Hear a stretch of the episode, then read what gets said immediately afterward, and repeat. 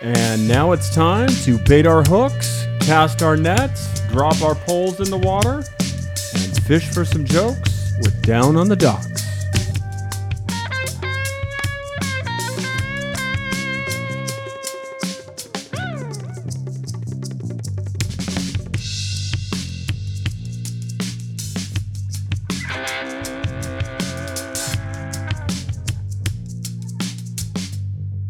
And we're back. that looks like that hurt you. Uh, well, because this is an audio platform, Dave, why don't you tell them what I'm going through today? Well, you're in a neck brace, I am. and it's actually a good thing that you put it on because you were looked like you're in a severe pain b- when I got here.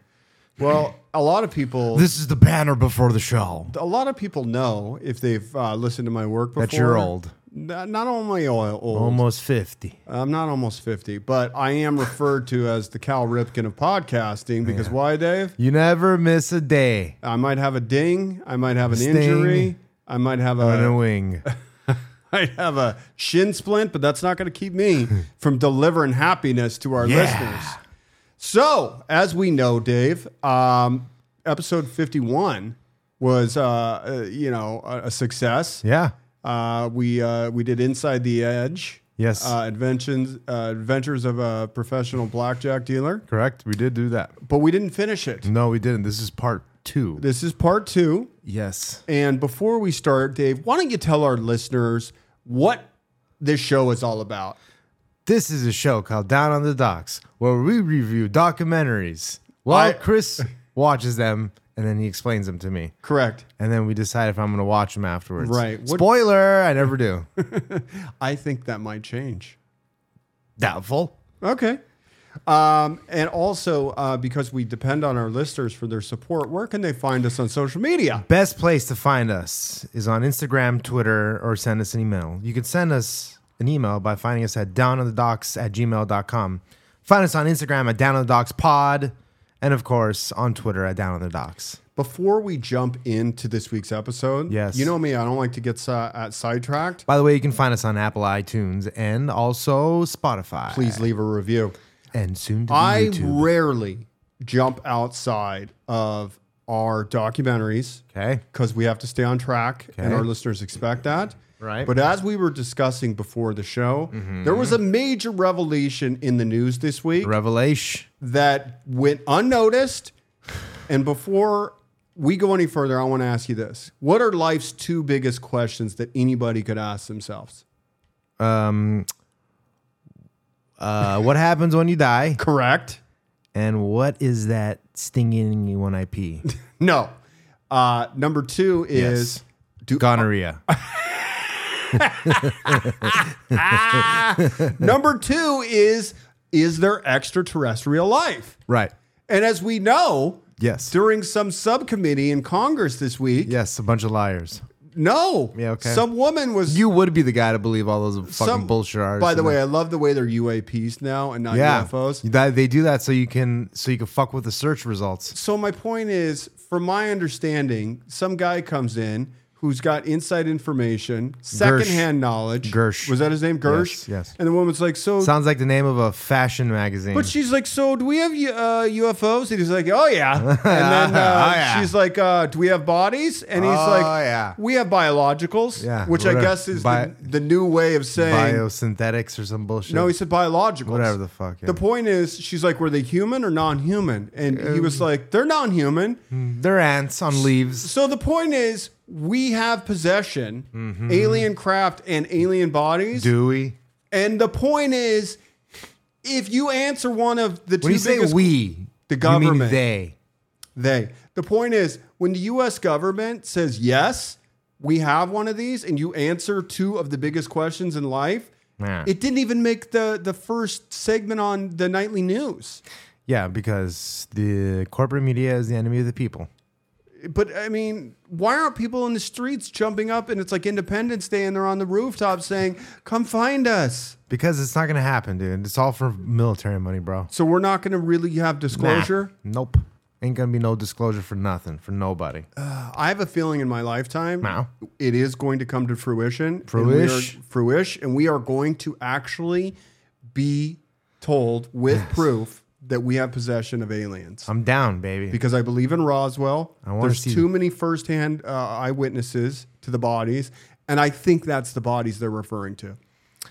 I want to see some of that alien puss. Of course you do. Well, like I Fifty said, second episode, buddy. I wouldn't have sidetracked this episode if it wasn't Just for one of the aliens. life's two biggest. well, we got questions. Hunter Biden and Russia and all kinds of yeah. stuff. Eh, Who cares about that? We got aliens, bro. Aliens. All right. So as you recall, Yes. we were following the adventures of Casey. By the way, we're not going to mention 52 episodes, one full year of doing this. Ep- of this Oh, yeah, I guess we could. You're just going to brush over that, huh? Fifty-two episodes, one calendar year, not calendar. a day off. Not a fucking day off. You're pussies. like Cal Ripken Jr. Jr. Actually, I missed one day. I was here, but I left. That's true. But you're okay. I showed up. I showed up, and then I left early. I had some PTO time. Uh, so let's get back to Casey. Okay. As you know, he's in this RV and he's been traveling across the country, smashing grabs, looking for the occasional hole carter, and you know doing very well. But he's been sta sustaining uh, a fairly significant losing streak. So when we left, his RV broke down, and he's having trouble finding somebody to come out and fix it. And towing this thing is a nightmare. Well, to make matters worse, the bankroll that he has on him is secured and unlocks at a place that you can only get to when the car started. How does he keep his money? That's he doesn't go into it. It's vague. Gay. But all we know, like he doesn't have like a like you have. What do you tell the boys what you have? uh, a sock drawer. No, stupid. I mean, t- how you hold your money? What do you mean? How I hold my money? Oh, in a safe. No, Ah, I don't mean all of your money uh, that you have. I mean like when you're carrying around cash with you. Uh Uh-huh. huh. How do you keep it? in a binder clip. Yes. Yeah. In a binder clip. And people make fun of me, and I say, "Hey, I mean, that's it's the just only as way good. I know Rubber you can band or that thing. get correct. That's the only For- way you can get it's four those- thousand dollars in your pocket It's safely." the, it's the f- it's the it's the black thing. yeah, big with black the big- binder clip. Yeah. Yeah, big black. That's what I use. BBC. but people are like, "That's so tacky," and I'm like, "You show me another way." BBC. I could put four thousand one Shut up, hundreds in my stupid. pocket and feel secure. Okay. and then we'll talk. All right. You never know when a craps game's going to break out, bro. you gotta have your the money street. ready. It could happen. Well, you do live in the ghetto, so Okay. So anyway, what we understand here is that he's got a lockbox of cash, yeah. but you can't access it unless the car's on. Oh. So he doesn't like get the into it. generator. Yes. yeah. Cu- It's electrical, probably. Yes. But he doesn't get into where it's at in the car. And I don't Okay, blame big him. deal, I'm not obvious. giving up giving up his secrets. Yeah. But anyway, he finds a guy and uh, a mobile truck service that comes out and he finds out the starter's bad. Well, remember old John Chang from the MIT blackjack team? He says, Yes. One of the amazing things about Casey, as far as I'm aware, is he's a lone wolf. Sounds Hmm. like me. Yeah. That's a tough road. Remember, remember Airheads, Yes. the Lone Rangers. Yes. Um, not It's a only great supposed movie. to be one of. Well, obviously. Yeah. Uh, remember Pee Wee's Big Adventure? Yeah. I'm a loner, Dottie. Okay. Yeah. I don't remember that stupid part. Yeah. Pee Wee Pee Wee's Big Adventure. I don't Pee Wee's remember. a loner. Yeah. Anyway, I'm alone, and Dottie. Johnny John Chang says I that's can't do it. that's a tough road. Yeah. You know, being Yeah. a lone wolf. You can't Yeah. specialize. You have to be a master ever of everything or a jack of trades at least. To survive as a lone wolf, Wait, wait, wait. you got to be a master of everything or like a jack of trades or that's Yeah. not that sounds like a George Bush a little fucking- bit. George Bush Fool me statement. once. Shame. Shame, Shame on, on you. Hmm. me. Fool No, me no, no, no, twice. no, no. He says it right. Like that goes fool me once, shame, shame on you. Fool me twice, you ain't gonna fool me again. we won't get fooled again. All right. So his whole point is in the world of counting, lone wolfing is very rare. Most Right. people are teaming. Teaming up. So Casey confides in us and says Connecticut was a disaster. Uh, he had a hundred thousand dollar downswing. So then he goes to Atlantic City. Where wait, where was it? That was in Foxwoods in Connecticut. Okay, okay. So he lost Is a that a hundred big- grand. is that a It's big huge, casino town? Huge, huge for the tri My uh, brother tri-state won. area. Oh, tri-state area. Gotcha. So then he goes down to Atlantic City. Beautiful but- area. but he's got to drop his bets down a bit. Um, and he has a really bad first night there. Well, Nelson Rose, author of Gambling and the Law, he reminds us that New Jersey has said that card counting is legal and the casinos cannot exclude card counters. There's no regulation saying they can kick them out, but they do have these horrible regulations, such as changing the stakes for a single player at the table. Oh, they can just change it on you. Yeah, Well, so what's the rule in other states? you can't do that. If you're sitting at the table until you get up, they can't change it until the table's empty, right? apparently, Yeah, it's something like that. Yeah. Like they can't change the table on you. Yeah. to my knowledge. Yeah, like once you're sitting down, yeah, you can't they can't. Yeah, change if they post the stakes on that little clapper board, they can't change them after you've sat down. it. right. But yeah, apparently in uh, Jersey, you know, Yeah. that's their their move to get rid of guys. Cool. So you're sitting there. Betting, respect that. you're sitting there betting at like a thousand a hand, Yeah, and then they- the thing comes up and it's like five dollar minimum. so Oh, is that what they would do? Something ah, like that. yeah, it's how Oh, you they change the wouldn't. stakes. they on wouldn't people. move it up. N- no, Move they'd it be down. Oh. like, yeah, five five dollar max. One dollar. Oh, five dollar max. Yeah, yeah, yeah. Max, max. Oh, I see, I see, I see, Yeah. I see. I see. I thought you were talking about minimum. Uh, no, I uh, my bad. So anyway, he's having a rough day. He plays three ses- three sessions, has three 10,000 losses back to back to back. And uh, as of the morning, around noon, he's up like 20 grand. But he loses that plus another 30,000. So he's got a 50,000 downturn on top of his 100,000 downturn in Connecticut. And then another 8,000 on top of that. So he says, This blackjack trip for me is like a company, a business that I'm running. I need a, uh, to place, uh, get as uh, many bets in, and create as much EV, which is what, Dave? Electric vehicles. or its expected value. Oh.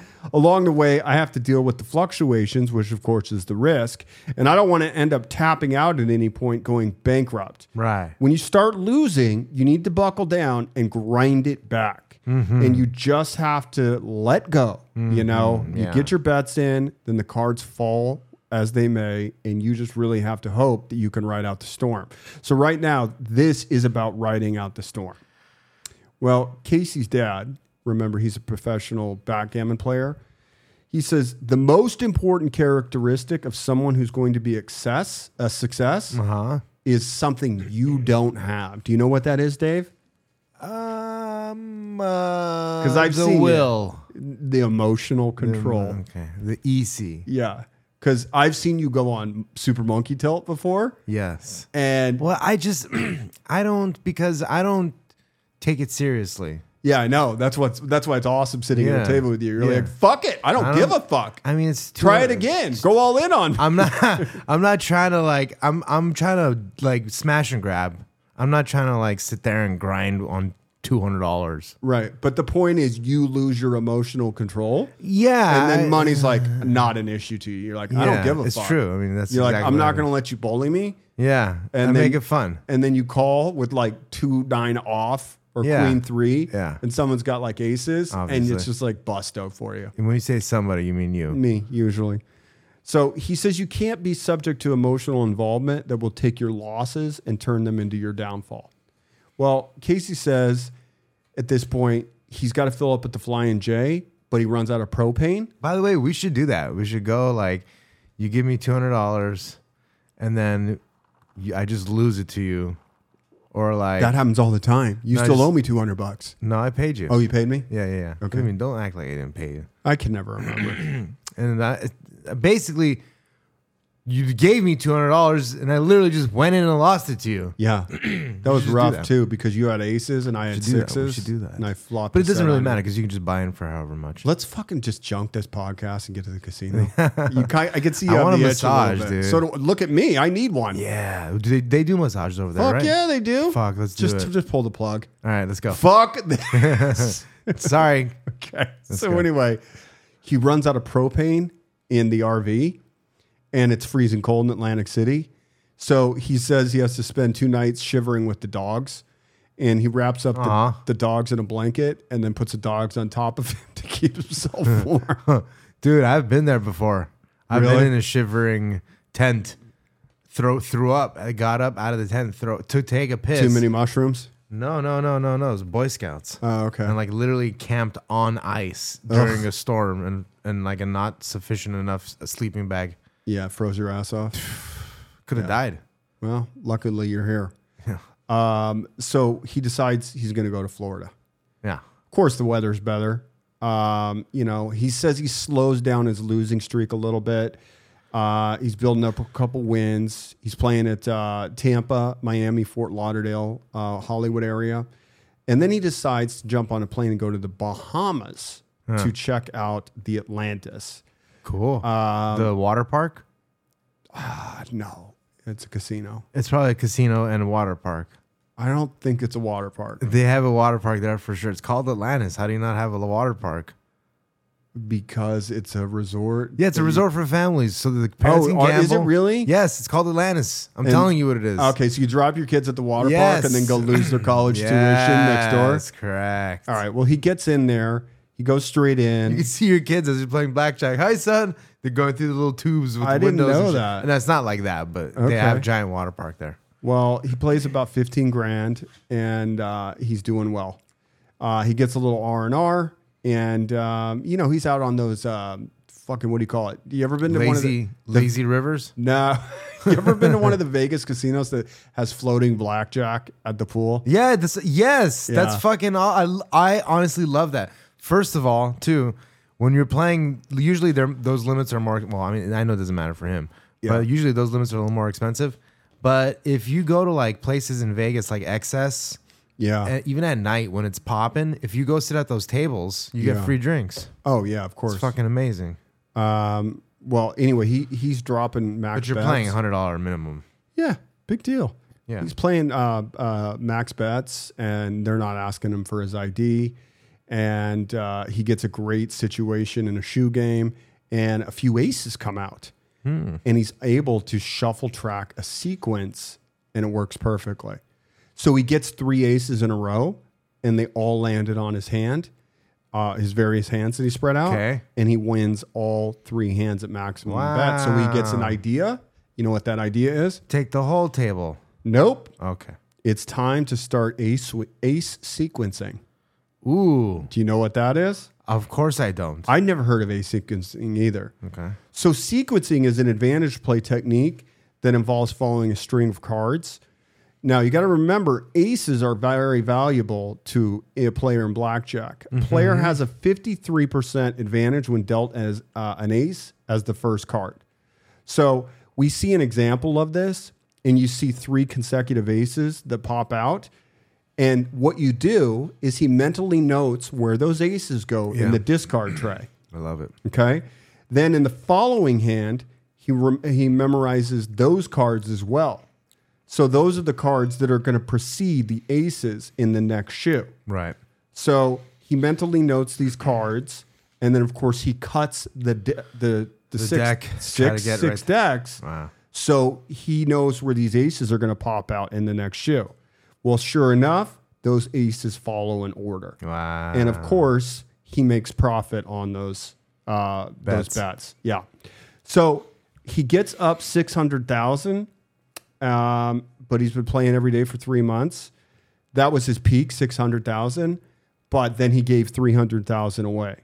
What a fucking swing, dude! Wait, How much did he win? He was up to six hundred thousand, 600, okay, but then he 600, lost lost three 300, hundred yeah. thousand on that streak. yeah. So then he strings together a few more wins. Uh, he takes down like a seventy-seven thousand dollars score in the Bahamas, and he feels like things are starting to turn around. Good. Uh, and he's basically on the home stretch of the around the country trip at this point. Yeah. So he's talking to his dad, and um, his dad's like, "Why don't I just join you? You know, uh, come out, come out of retirement for a little bit, and I'll hit Oh, the boy. road with you." Oh, boy. So they go to Albuquerque. how much together. money he got? He didn't. They don't say. Does he play with his money? They don't say. Uh, does, So- he's there playing at the tables with them. Oh yeah. Ah. So he picks up his real dad. Ken Griffey situation. here. yeah, exactly. like father, like son, like hell.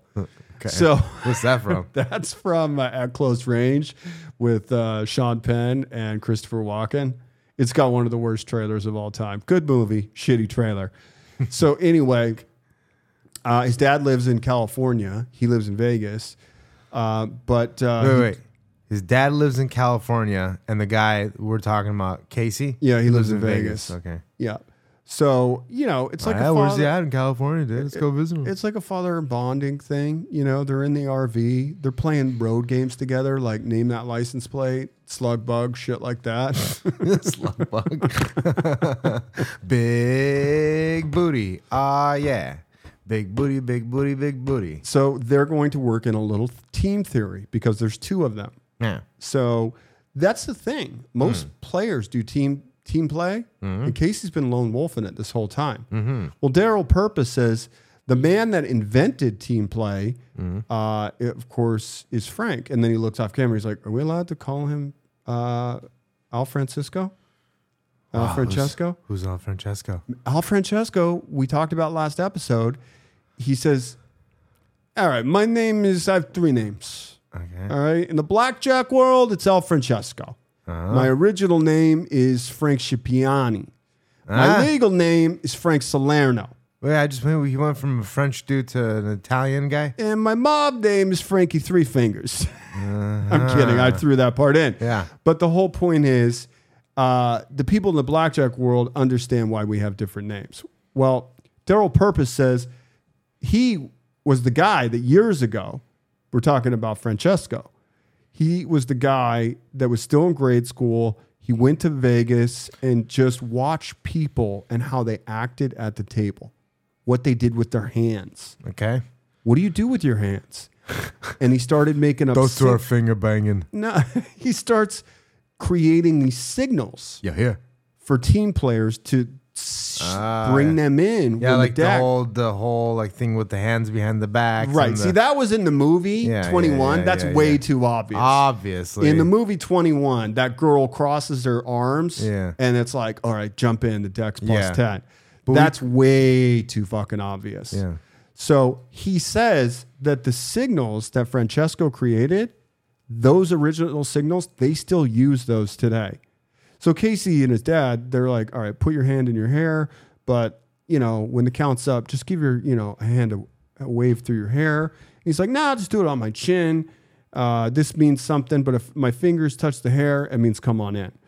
So anyway, um, they get they're in this New Mexico region and they start finding some good games. Casey says he's getting a little heat, uh, but uh, not anything that he can't handle. So the pro they they go do a smash and grab game. Now, have you ever been at a table and you see players playing the wrong way, and you'll see the superstitious players be like, "Dude, don't hit, don't hit. You're gonna fuck up my hand" because they're following them. sure. So I don't do that. okay, so this guy gets back. I just make a. Mm, you Yeah. Sure you want to do that? Mm, you wanna do Well, Casey makes a killing because he's that? Or or if they actually do take my girl, hey dude, what's going on over there, man? hey, what's going on over there? don't uh, fuck up my shit, man. Or this is a good move too. Just before, just before they're gonna hit. If they if they're thinking about it, you know they're taking their time, like they're stupid. Yeah. they're like they're not really sure what they want to do. yeah, The if you look at the dealer and ask the dealer, what does the book say on here? yeah, yeah, yeah. and Then they'll Then say the- it. yeah, then they'll say it, because yeah. the dealers will will respond. they- you had they have to respond with Yeah. the correct answer, and that's Yeah. always my game. What's the book say? What does the book say on this dealer? Uh, dealer saying the book saying to hit. Well, the point of this is Casey gets a very prosperous count in his game, Mm-hmm. and of course, he's not playing the way you should be playing. You should be- You're playing better. You're playing like you're heating, you're heat, you're heatering. No, sensing you're missing the heat. point. He's got like a plus ten count, Okay. so he's doubling on like twelve. Yeah, yeah, yeah, yeah, yeah, yeah, yeah. and yeah, the people next to him are like, "What are you fucking doing?" Because they have no idea the count's so high. Ah. So they're getting all pissed off at him, and he's just raking in the money. yeah. love it. And the Is pit he boss- fucking over everybody else. No, He- But they're everybody. they're okay. just like he's a moron. I can't believe he's Wow. doing this. But what they don't realize, You just got to be is- like Deck's hot, Deck's hot. Ew, yeah, you, that's that's what I would be doing. Yeah, I'd deck's be hot, like, deck's I- or hot. just like Hot I- deck, hot I don't- deck. Or if you're smart, you just play it up and you're like, I don't fucking care. Money means nothing to me. you know what I mean? Your money means nothing to me. So um, this is a five. Okay. deck. So what is the? You said pit boss. What? Oh, the pit bosses are laughing at him. Uh oh. because he's playing so bad. But they don't realize they're getting s- scammed because he's counting They're cards. fucking. They're getting creamed. So anyway, um, there, it's a five deck game, which is ad- advantageous because most shoes or shoots, as you call them, are six to eight. I never knew. That's a good one. That's a good Um, one. So then they had a, Shoe. Wow. Would have never known. they head off to Arizona. It looks like a fucking shoe, bro. It doesn't look like a It shoe. doesn't look like a shoe at all. Buddy, did you see a retard sexual blowtorch's meme this week? Mm, t- t- Little there's respect. Too many graphics going on in our yeah, Discord he channel right shows it that it's the shape of a shoe. now. Okay. So anyway, uh, they go to Arizona and uh, they play at Camp Verde at Cl- uh, Cliff Castle, Uh-huh. and um, he's got like a two three deck winning streak in a super high count situation. So he does fairly well there, um, but he does say this w- losing streak I had was the lo- the biggest I'd ever had. I played every day for three months and was down over three hundred and twenty five thousand dollars. Aw. I've been able to maintain the momentum I had in the South, in the Bahamas, and Florida through these south- southwestern states and recovered about 60 to 70% of what I lost. Good. So, Bill Zender, he's the author of Card Counting for the Casino Manager. So wait, does it say? Does it have like a tracker at how much he's Oh, yeah. at right now? How Oh, much yeah. has he made at this point, roughly? well, you see the charts, they show it, they break it down by casino. Yeah. Every casino, it's either like a win or a loss and it has Sure, the exact sure, dollar sure. amount. So, it's it's interactive in that regard. yeah. Um, well, he's Like seven, ru- at one point, yeah. I mean, his high was like 600. He lost 325 of that and brought 70% Oh, so like when back. you're talking about his stack, Yeah. you're talking about every time you mention his stack, you're talking about his whole stack. Mm-hmm. Uh, he's like going in with his whole stack. Yeah. Oh fuck. He's got fucking s- close to 600 grand one at this point. yeah. You And how know. much is he buying in for usually? I would say he's probably uh, spreading anywhere between 100 to 500 a hand Oh. from what I noticed. That's such a grind, dude. How many, Oh. what are his sessions like? You think? Eight to 10 hours. So like each sit down session is roughly eight ten hours. Starts in the morning, ends in like the afternoon. Well, keep in mind, depends. If he gets a Depend- whole carter, yeah, he going to a graveyard. Yeah, he go doesn't gra- give a fuck when they're dealing. going gravy. Yeah, it's like being in a really good poker game, and that's why poker players just have the shittiest lifestyles because you get in a game and let's say you've been running like shit forever, and then the whale jumps in and proceeds to drink 14 cocktails in an hour and a half. It's 4 a.m. You can't leave the table, Yeah, and that's what sucks about cards. You know, you don't, you can't leave a good game. yeah. And the worst is we have an expression is it's raining money and I'm holding a fucking pitchfork. So Aw. you can be in an ideal situation and the, you just be card dead. yeah. And you know, but it's again, it's the law of large numbers. You got to play through those sessions. All right. You know, you got to wait. Um, so anything, Bill says, blackjack, I think has probably run its course. But then if you look at it, I've been going since the '60s. Uh, so much farther is the course going to go? How much farther is the course going to go? Well, back in 2000, I was at a gaming conference and I ran into Arnold Snyder, and he, we got to talking. I said, Arnold, I think blackjack is going to be history. Uh, Boy, gaming conference has a whole different meaning these days. yeah, right.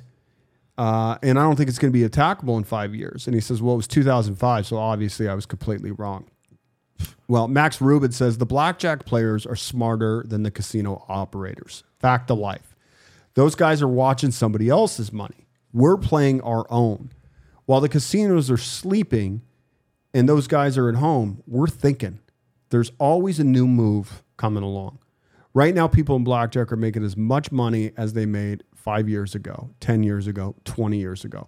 There's always something else out there, not just card counting, but there's always going to be something. Well, Richard Munchkin says, Yeah, I think the future of advantage play is extremely bright. The people that adapt continue to make money and still make money to this day.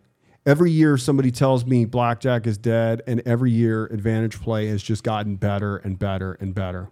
Well, Max Rubin says, I don't see in the reasonable, foreseeable future that blackjack is going to be dead to any of us. Should we drop Okay. the pod and just get the fuck out of here? Go, and start baby. I, counting? I need a massage. Yeah. Okay. Well, James Grosjean says Uh, massage. for us, the clock never stops working, you know, working all the time. And so the game goes on. So Casey gets back to Vegas. He's exhausted. He says the last 12 months I spent grinding casinos, working in a hostile environment, it really took its toll on me. The wins, the losses. I'm glad this chapter of my career was profitable. His dad says he's taken things that I did and gone to the next level with them. He's ambitious and he's done well, and he has no reason not to be successful. But I hope he realizes that there are better things to do with his life. Yeah. Could you do this? I mean, Let's say you were making, let's say you were clearing 400 grand a year, but you're on okay, the well, road. okay, well, ob- obviously, if I already know going into I'm making four hundred grand, You a don't year, know that for obviously. I that would definitely be better than my current job, yeah.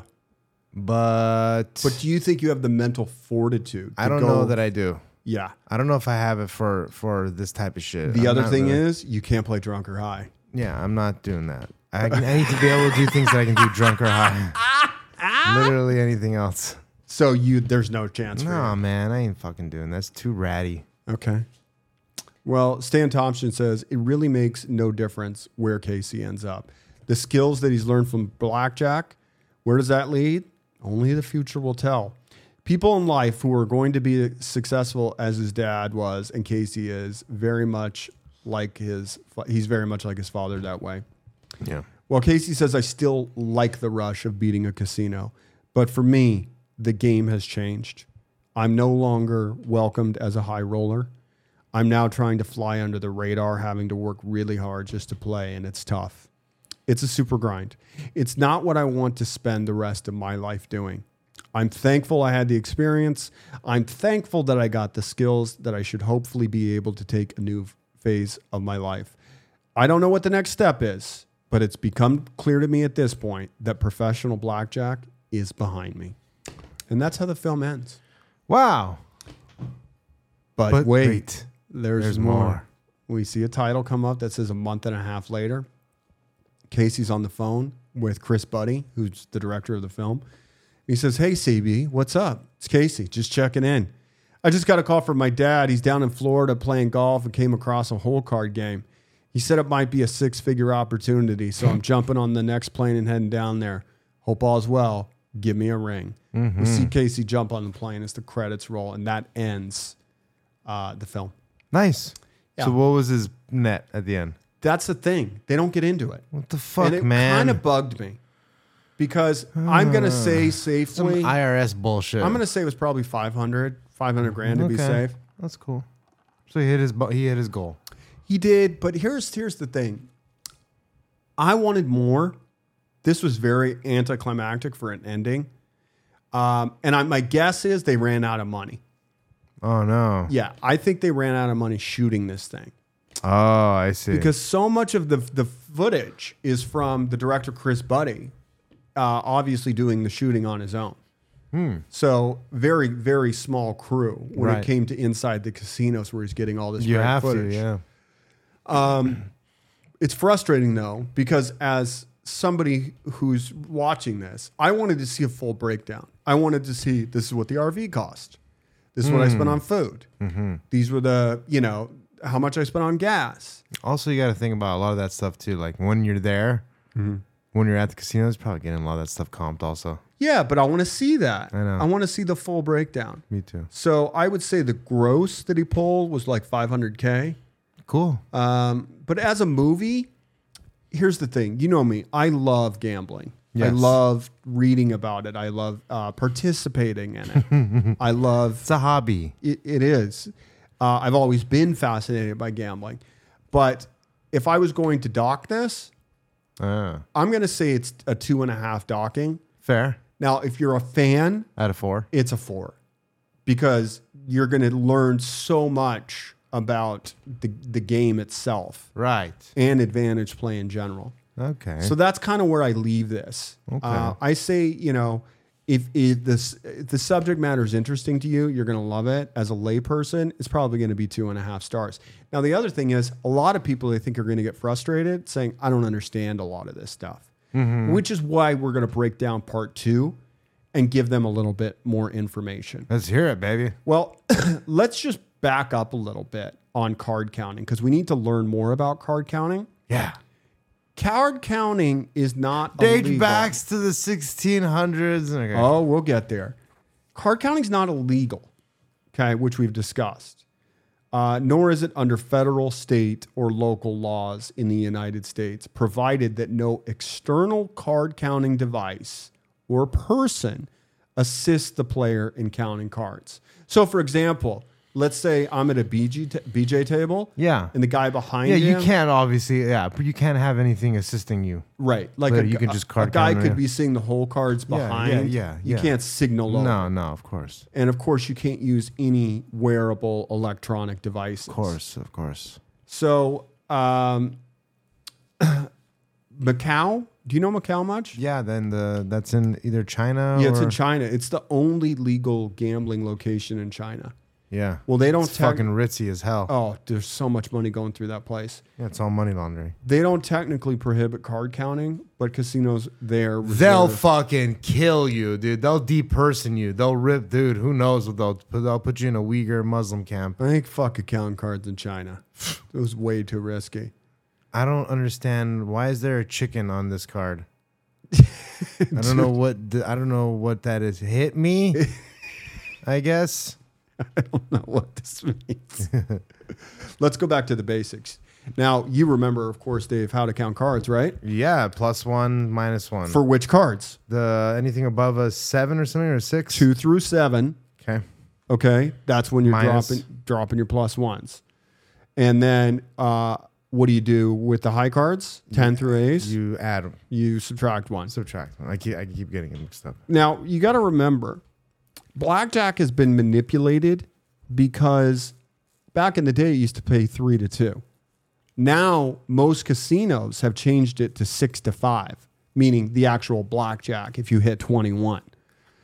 So you have to remember doubling down it cr- increases uh, EV, which is what? It was the um the something value, the Expected value. Expected value. And the elevated ratio of tens and aces improves the prob- probability Yeah. that doubling down will succeed. Now, most common hands to double down on are 11, 10, and 9. So if you hit a 10, you're going to hit 21 if you got 11. You're going to hit 20 if you got a 10. You're going to hit 19 if you have a Yes. 9. So um, additional splitting is crucial to uh, making money counting cards. So you want to make sure when you go into a casino, they're not going to limit your splits. So Right. Oh, what do you mean by limit? Like you can literally. let's say I've got Yeah. aces, right? Yeah, yeah, yeah. And I split them. Uh, yeah, and, you I get draw another another ace. They, some I- casinos may let, may not let you. It may not me- let me resplit or double. Now you can always double on your split, but again, you want to make sure and ask, hey, can I double on my splits and can I resplit?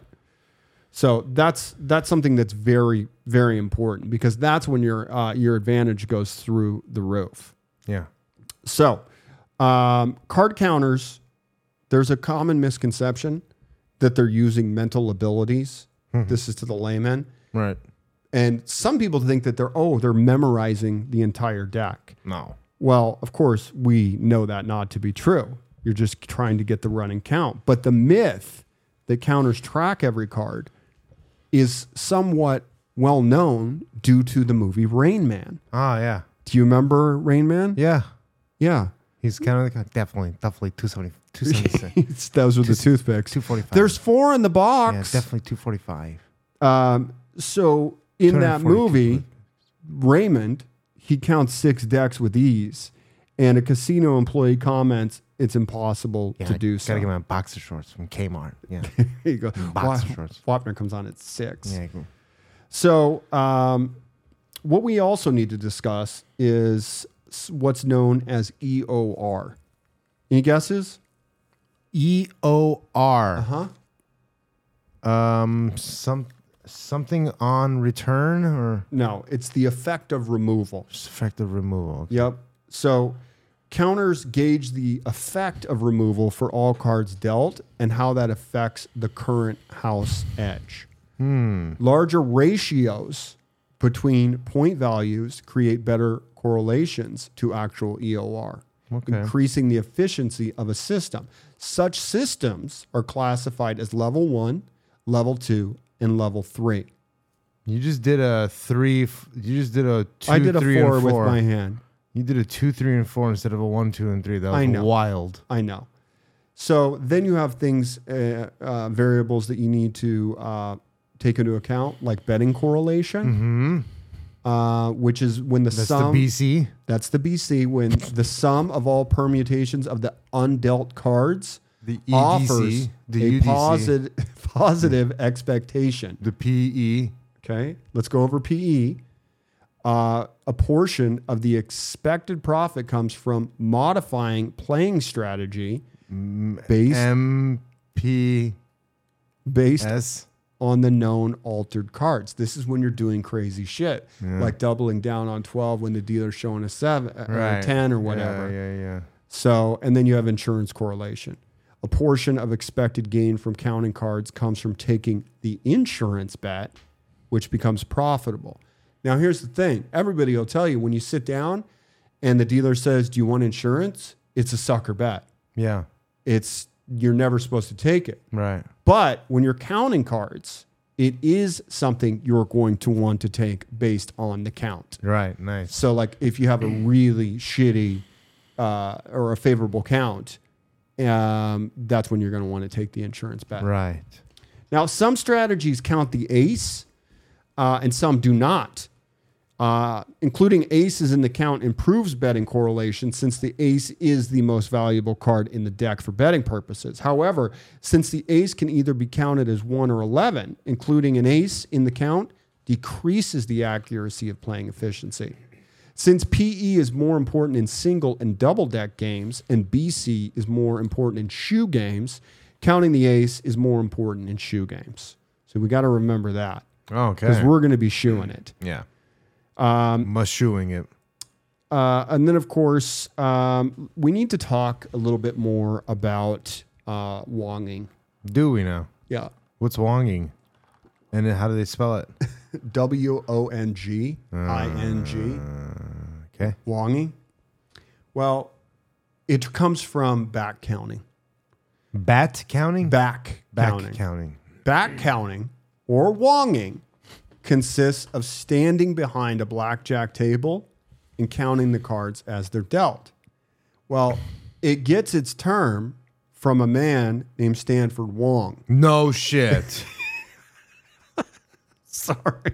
no shit. Well, he is the one that Fucking wonging it, motherfucker. he was the first Stupid person piece of shit's just wonging it back there. to pr- propose back counting.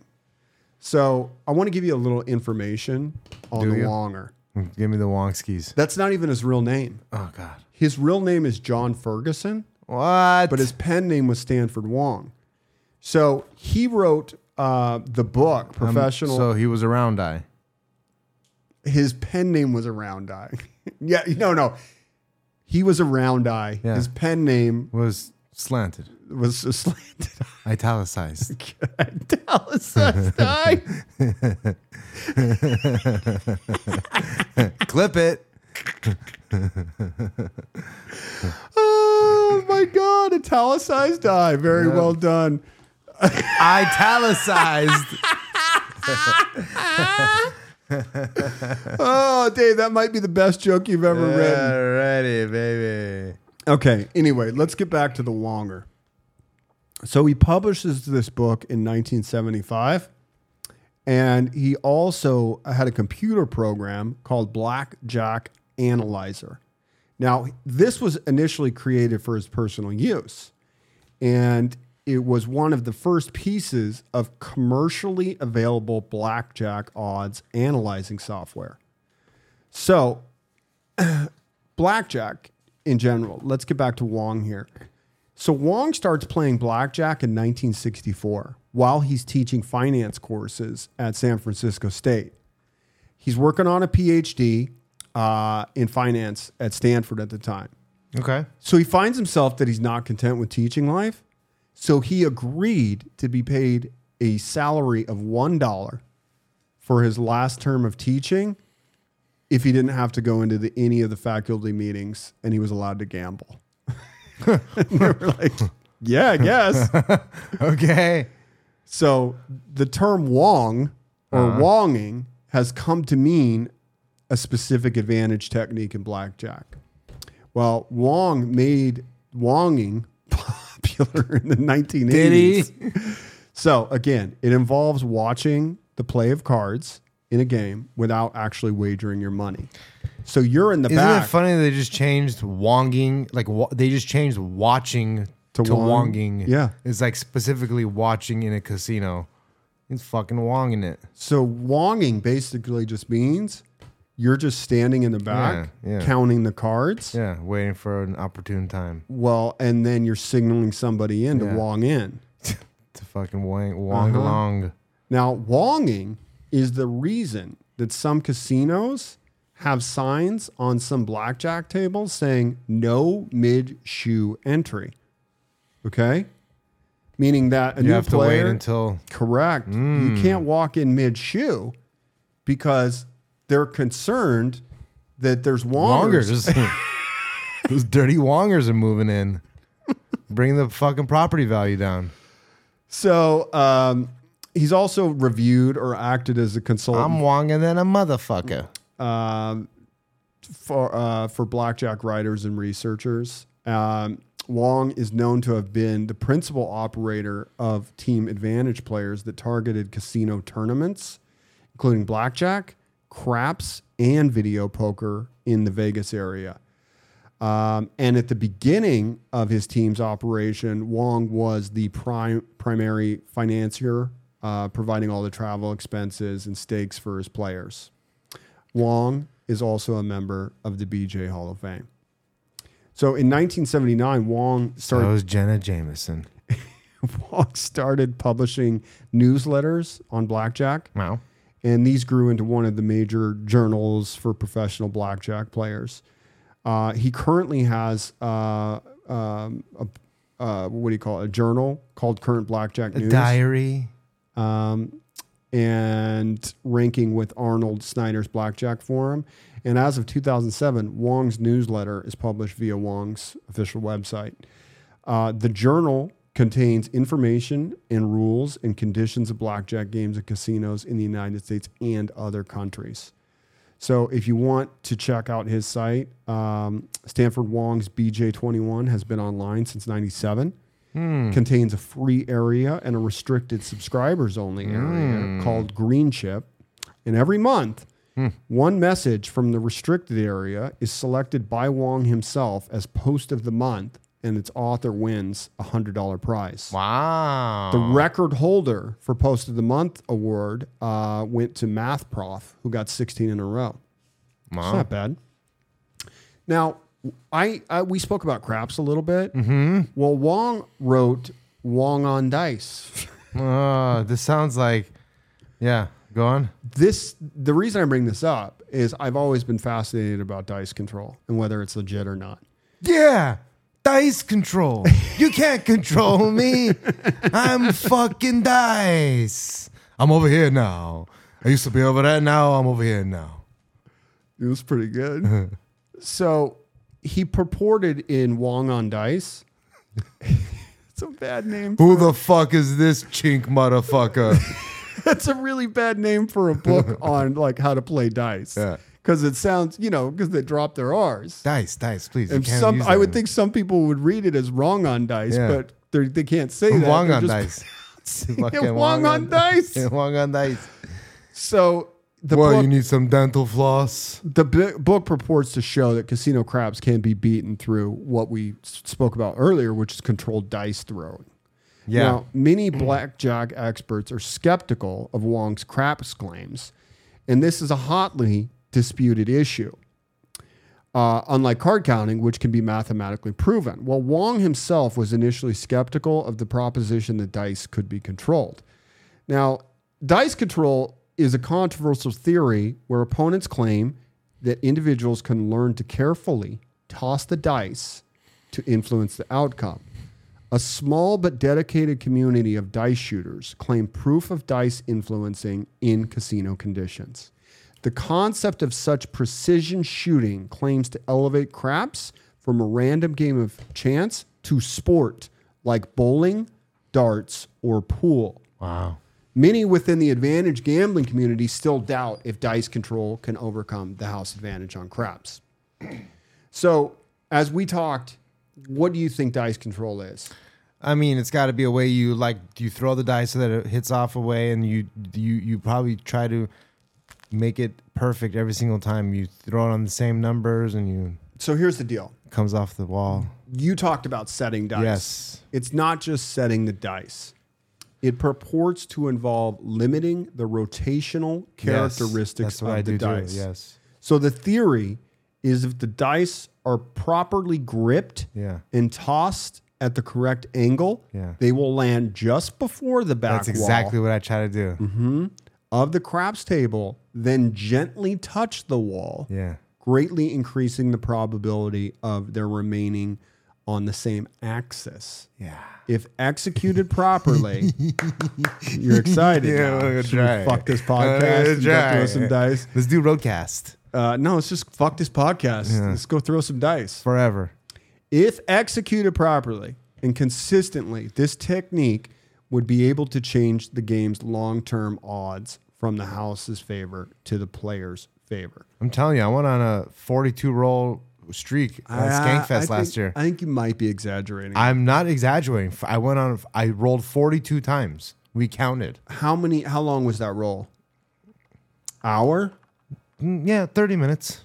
Okay. A little bit less than I, 30 minutes. I don't recall what It the only exact lasted- record is, mm, It might have even been 20 minutes almost. but Dom the Dice Man, the Dominator. Yeah. I think his his record was like four hours plus on a single roll. Oh, No, no. It was like insane. Um, well, uh, Chris Paul Lecky, he wrote uh, Get the Edge at Craps How to Control Dice. He explains the math and science behind dice control. And of course, Wong also discusses dice control. Um, Jerry Patterson co developed PAR. You know what that stands for? No. Patterson Rhythm Roll I mean, in how 1997. am I supposed to know that? I'm, It's not even know- PAR, it's PRR. I agree. I was kind of upset with that too. Um, in that book, it claims to be the first course on how to set and control dice. So that came out in Sick. 97. Well, let's get to the debate over dice control. Jim Klimish, director of casino operations for Indiana's Empress Casino Hammond, believes it is sometimes possible to control the dice with certain throws that do not hit the back wall. One example is the Army blanket roll, named after the playing surface of the dice games of American servicemen during World War II. In the Army blanket roll, a player sets the dice on an axis and gently rolls or slides them down the table. If the shooter is successful, the dice will not leave the axis they are rolled on and will come to rest before hitting the back wall. A successful shooter would effectively affect the odds. Now, we know this. That's not going to work in Vegas because you Yes. still have to touch the back wall. Yeah. eh, Okay. Yes. Mm-hmm. Sometimes they. You have to at least. I- Okay. I don't know if it's necessarily a rule that you have to touch the back wall. You It have, is because they've done it to me. No, but like they won't. Like if you do it a couple times in a row, they'll they'll ma- they might make you roll again. But if you do it once, If you do it once, they're not gonna do. They're They're, not Gonna do, probably not going to going to ask you. yeah, but they're, I, just, they're gonna just say please hit the back. but next I've time." done it enough where they're like, dude, come on, put put put put your arm into it, and Yeah. they, you know they're like, we're not going to accept that Uh, roll, or th- they'll like, call no mo- roll. Most most casinos they, they let you just get into the area. Like the like there's an area where as long as the dice hit goes into the area, Right. it's fine. but I don't. But think they you're don't gonna- let you slide it. No, no, no. No, no, you're it has to come off the floor. The idea that I understood is you want to sit in the middle of the box across from Yep. Mm-hmm. the, the main boxman. So you're only throwing half the distance to the table. Wait, wait, wait, wait. Say it again. When you're tossing your dice, you Yeah. want to be in the middle of the table, not at one of the ends. Oh, Because really? of the distance. Interesting. And then you use your hand like a pivot. Oh shit! And then you I've been doing toss it all them. wrong. Then you toss them one time after you set them. yeah. so that it bounces only one time right in front of the table. So you're trying to make sure that your bounce is bouncing just one time, Yeah. not multiple times. Right. and hopefully you're hitting. All right, dude. Let's go to Vague. Yeah, fuck the podcast, right? Well, again, the chances of altering the odds when the dice bounce off a surface of rubber rubber pyramids is uh, much slimmer. No matter what access the dice were on before they hit. Dice control proponents advocate a throw that generally bounces off the back wall and comes to rest after barely touching it. So, this is what I was basically saying. Now, early experiments conducted on the subject of dice control had inconclusive results. In a more sophisticated study published in 2020, a purpose built dice throwing machine failed to achieve any significant advantages under several scenarios, casting serious doubt on the potential for dice control to be successfully practiced by humans. At the very least, you can at least get a consistent throw every single time. And then learn at least kind of how your throws are have grown. What do you mean? Like you at, at the very least, it's good to roll consistent every single time. I don't know. I could be wrong. Who fucking knows? Yeah, it's probably yeah. Well, I always start on snake eyes. Put both dice on snake eyes, yep. hold them, and I try to do the one bounce. Right, and I set Good dish, mine. good I mom. set mine on evens. I want it to go Mm. the twos, boom, boom. fours, sixes, and 8s so I can hit my hard waves. So they're all on the same axis. You know what I mean? Interesting. So interesting. Uh, Okay. Um, let's get to uh, Stanford Wong. Like I said, that's not his real name. It's John Ferguson. Well, he originally wanted to go by Nevada Smith, uh, but that name was taken, Uh-huh, by who? Nevada Smith. I guess. So I wonder he's- what Nav- Nevada Smith's first name was. well, he studied. Something fucking stupid and gay, I bet. He he ended with Stanford Wong Fucking lame. because a f- of all the names. no no because listen to this. Okay. A friend in the PhD program uh, told him by taking his alma mater as the first name and an Asian last name, uh, it would sound like the mystique of the Orient. so that's why Okay. that's why he went with that. Let's get back to Wonging, shall we? Two Wongs don't make a ro- white, Yes, right? Two wongs don't make a white. Uh, okay, so a player will enter or wong in to the game when the count reaches a point at which the player has an advantage. Makes sense, right? Yeah. At that point, the player raises their bets, um, and then they lower their bets if their advantage goes down. Correct. Well, some back counters prefer to flat bet and only bet the same amount once they've entered the game. Some players will stay at the table until the game is shuffled, or they may wong out oh no. or leave when the count reaches a level at which they no longer have an advantage. So back counting Hang out with your wong out. Back counting is generally done on shoe games of four to six or eight decks. Okay. It can be done in pitch games, which are one or two decks. The reason for this is that the count is more stable in a shoe game. Yeah. So a player will be less likely to sit down for one or two hands and then have to get up. And again, as we talked, many casinos don't allow mid shoe entry in single or double decks, which Right. makes wonging pretty much impossible. Right. Another reason is that many casinos exhibit more effort to thwart card counters on their pitch games rather than their shoe games. Yes. So, because you don't have a big of advantage on a shoe game as you do a pitch game, 'cause Right, It's right, only right. two decks. Right, right, right. Have you ever sat in a pitch game before? Yeah. Yeah, it's cool because they literally is. throw They- the cards in the air and pitch them to you, Yeah. Yeah. yeah. and they stand. they don't, you know, they don't just turn them over. They Right. pitch. They yeah, yeah. throw them. Yeah. So let's talk about the advantages. Well, um, back counting differs from traditional card counting in that the player does not play every hand they see. Yeah.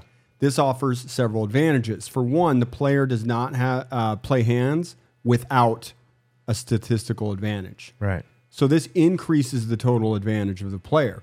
Another advantage is that the player does not have to change their bet size as much or at all. Large variations in bet size, of course, is one way we know Flag. that casinos are looking out for you. Now, Yep. the disadvantage to, to back counting is that the player frequently does not stay at the table long enough to earn comps. Another disadvantage is that some players may become irritated with players who enter in the middle of a game. You know these assholes. Yep. They believe that this interrupts the flow. Uh, their resentment may not merely be superstition, though, as this practice will negatively uh, impact the other players at the table. With one fewer player at the table, when the card composition becomes unfavorable, the other players will play through more hands under those conditions as they will use up fewer cards per hand. Similarly, they will play fewer hands in the rest of the shoe if the advantage player slips in during the middle of the shoe. When the cards become favorable with one more player, more of those favorable cards will be used up per hand. Yeah. This negatively impacts the other players, whether they are counting cards or not.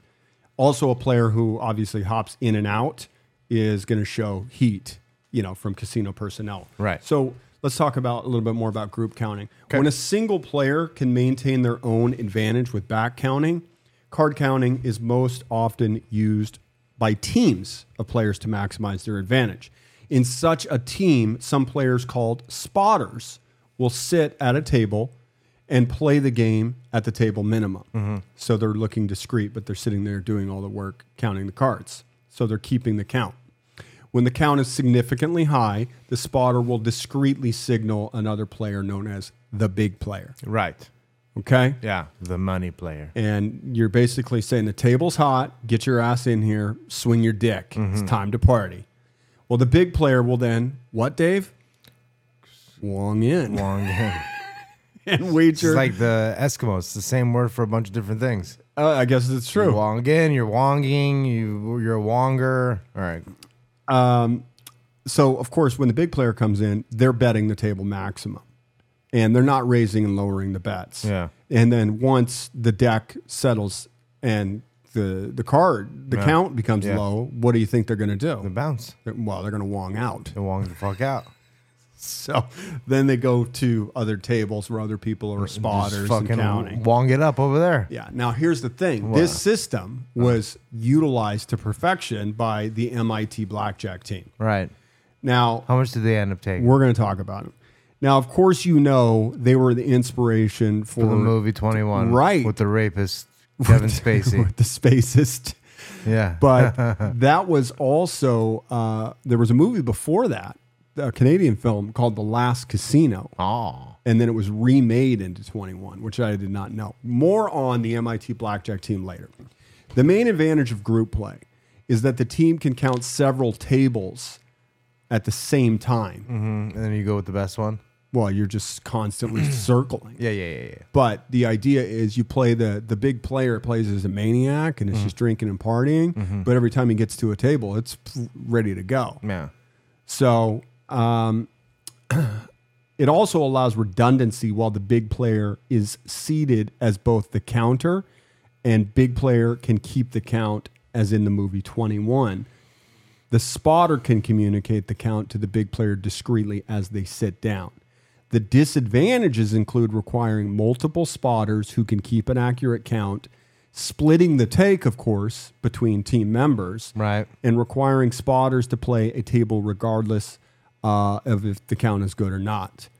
So that's the whole thing. You Yeah. still have to have people sitting there playing at a, a negative EV situation because they're just playing the minimum, but that's still, you know, not great. Right. But it makes up for it in the long run when you get these massively high counts and signal in the, big the big player. Yeah. Now, a simple variation removes the loss of having spotters play. The spotters simply watch the table instead of playing, and then they signal the big player to Wong in Yeah. as normal. Yeah. The disadvantages of this variation are reduced ability of the spotter and big player to communicate, Mm-hmm. reduced comps as the spotters are not sitting down, and vastly increased I like how they always take suspicion. comps into the situation here. Well, and then you have increased suspicion because you're not even sitting at the table. Yeah. And if you're just standing there, people are like, what's going on? Because blackjack is not a spectator sport. Yeah. Well, sometimes. It- well, but not compared for to like four craps, hours, yeah. not like craps or Wheel of Fortune that have these huge audiences that just sit there. So we're going to talk about ranging bet sizes and the Kelly criterion, which All I right. never heard of. All right. A mathematical principle called the Kelly criterion indicates that the bet increases should be proportional to the player's advantage. So in practice, this means that the higher the count, the more the player should bet to take advantage of the edge. Yeah. Using this principle, a counter can vary bet sizes in proportion to the advantage dictated by count. This essentially creates what's known as a bet ramp, according to the principles of the Kelly criterion. A bet ramp is a betting plan with a specific bet size tied to each true count value in such a way that the player proportionally to the player's advantage to maximize bankroll. Excuse me, they wager. So, taken to its conclusion, the Kelly criterion demands that a player not bet anything when the deck does not offer positive EV. So that's Yeah, interesting yeah, because yeah. I would think you're already you're already pushing your your luck Yeah. by counting cards. Right. And the safest way to do it is to not raise and lower your bets. But the Kelly criterion takes it a step further and says, if you're gonna do this, you might as well fucking do it and go yeah, for it. yeah, yeah. Seriously. So once that thing gets up to plus twenty, you got to like Start doing your bet. Yeah. you got to really Start- throw in. Yeah, All right, let's yeah, talk about expected profit. We touched on this in the first episode. Historically, blackjack, if you play perfect strategy, um, the house has less than a one half percent advantage. Now, more casinos have switched games to dealer hit soft 17 and blackjack 6 to 5 as opposed to 3 to 2. So the average increase in Nevada is now a full 1%. And then a card ca- ca- counter who ranges bets appropriately in a six deck game, that means they have to raise and lower. Yeah. They're only going to have a 1% advantage over the casino. Now, advantages of up to 2.5% are possible at normal penetrations from counting six deck Spanish 21 for the soft 17 Right. or hard 17 with redoubling games. This amount varies based on the counter skill level, penetration, which is the biggest element in all of this. How deep you can get in. Yeah. Penetration is crucial. Yes, it is. So the problem is the variance in blackjack is blackjack is still so high that it can take hundreds and hundreds of hours to see your profit. Right. So um, at a table where a player averages $100 a bet per hour, a 1% advantage means you're only going to win a dollar Yeah. It's per bullshit. hour. Yeah. So that translates to an average winning of 50 if the player is dealt 50 hands per hour, $50. Yeah. So Pretty cool. yeah, I mean it's fascinating when you look at like how specific this can get. Um, under one set of circumstances, a player with a one to fifteen unit bet spread with one deck Right. uh, cut off a six uh, deck game will enjoy an advantage as much as 1.2%. So it's highly advisable if you're listening to the show and you were a little jacked up like you were and I were, Yep.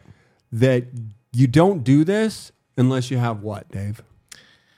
Money, Exactly. bankroll, You need a massive and fucking bankroll. patience. and the rule of thumb is you need 100 times of the maximum bet to even think about doing this.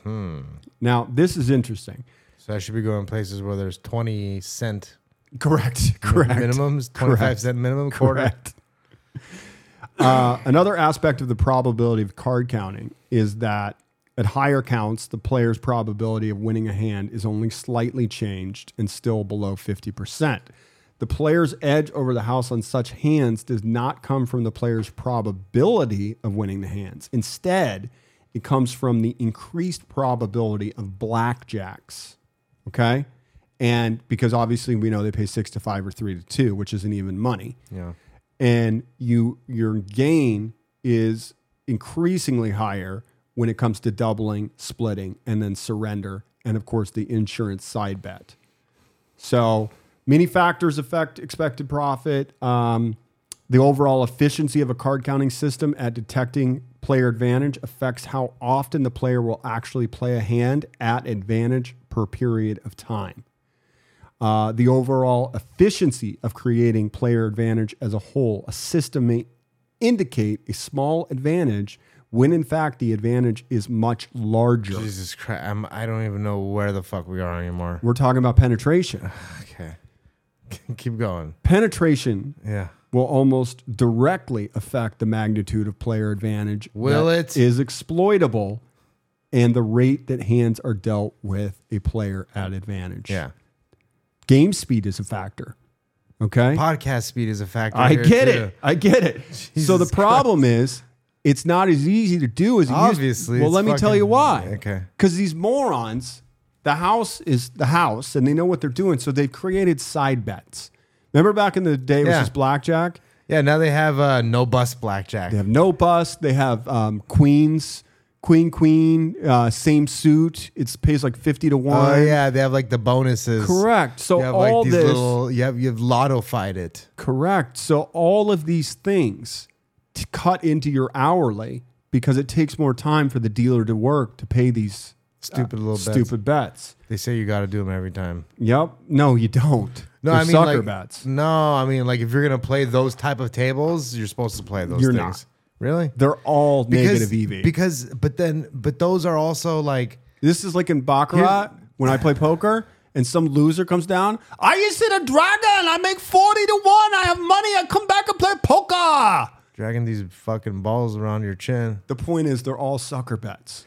Okay, I just figured I al- I just figured that because that if you're already playing those Mm-hmm. games, you're already at a disadvantage because the odds are not the same as regular old blackjack. So why 'Cause you're- put you're- yourself at a more Because disadvantage? like like for example, because you usually got to pay Annie for those type of games, don't you? you have to pay what? An ante. No, that's, Oh, okay. that's only if you're on uh, a casino Like over here. reservation. Yeah, I know over Yeah, here yeah, they have- or they a play- banking system like where they it's- where use. the corporation. yeah, in Vegas, you don't have to pay. the I know that. juice. I know that. I know that. I know the juice. Yeah. we said juice. Yeah, Um, I know that, but I'm just saying that like that's why maybe over here it's a little bit different.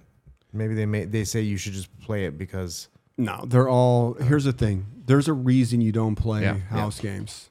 no, I Because know you they're never just- play them. You're right. The only one that's worth playing is blackjack. Right Now here's Straight up. the thing: automatic shuffler machines. Uh, in rare cases, a dealer dedicated solely to shuffling a new shoe while another is in play. Well, that eliminates the need for the dealer to shuffle the shoe prior to dealing in a new one, which increases game speed. But of course, it hurts the player. Now, let's talk about detection. What kind of detection? Pit bosses, Oh yeah, the eye in the sky, computer analysis, the Griffin book, biometric software, OSN. Um, there's one good news I found out about this what is that? that I never knew. Griffin, they went bankrupt. So they got sued by some players for defamation wow, and they crept out. nice. So that was kind of cool to to learn that. Um, again, let's talk about what you do, what you got to avoid to, to draw heat. Well, bankruptcy is like a protection for predatory uh, lawsuits. Also, Yeah, but uh, they paid out like twenty five thousand, not big numbers to these guys. Twenty nothing, five, yeah. like fifty grand. Yep. Yeah. good. So here are the signals that, of course, you want to avoid to get detective. Buying in with massive amounts of money. That's always a red flag. um, What's massive amounts though? Oh, I would say 10 to 20 times the table limit, you know? Um, the other thing is, we've talked about this many times the variation on the bet, especially bets placed at the end of a shoe, because that's, of course, when people are shuffle tracking and they're waiting for that last slug to come in. Yeah, So if the the shoe or shoot as you call it only has about 50 cards and you see somebody jamming, jo- go with them. Start Yeah. betting along because that means they've been shuffle tracking. And more importantly, notice if they made the cut. yeah. So that's something you can do on your own without counting cards. And then you can establish this guy's a counter. And then, you know, you can know you got an edge. Yeah. Uh, of course, playing if you refuse to play rated, that's going to uh, send a red flag. Playing multiple hands and table hopping. So um, then, of course, we talked about this too. When you're splitting tens and doubling a soft nineteen, um, people at that point are going to be like, Yeah. What the "There's fuck are you only two doing? options. Yeah. This guy's a fucking lunatic moron, Yeah. Or, he's or kinda the cra- deck's at plus forty, Yeah. and he's on to us." yeah yeah yeah yeah. And then, of course, whole card. And we're on to him. Right. Um, so they've co- there are some things they've done to crack down, and um, the mine play system, which has been discontinued, scan card values as the cards were dealt. Hmm. The Shuffle Master Intelligence shoe system also scans card values and card exits uh, card exit the shoe.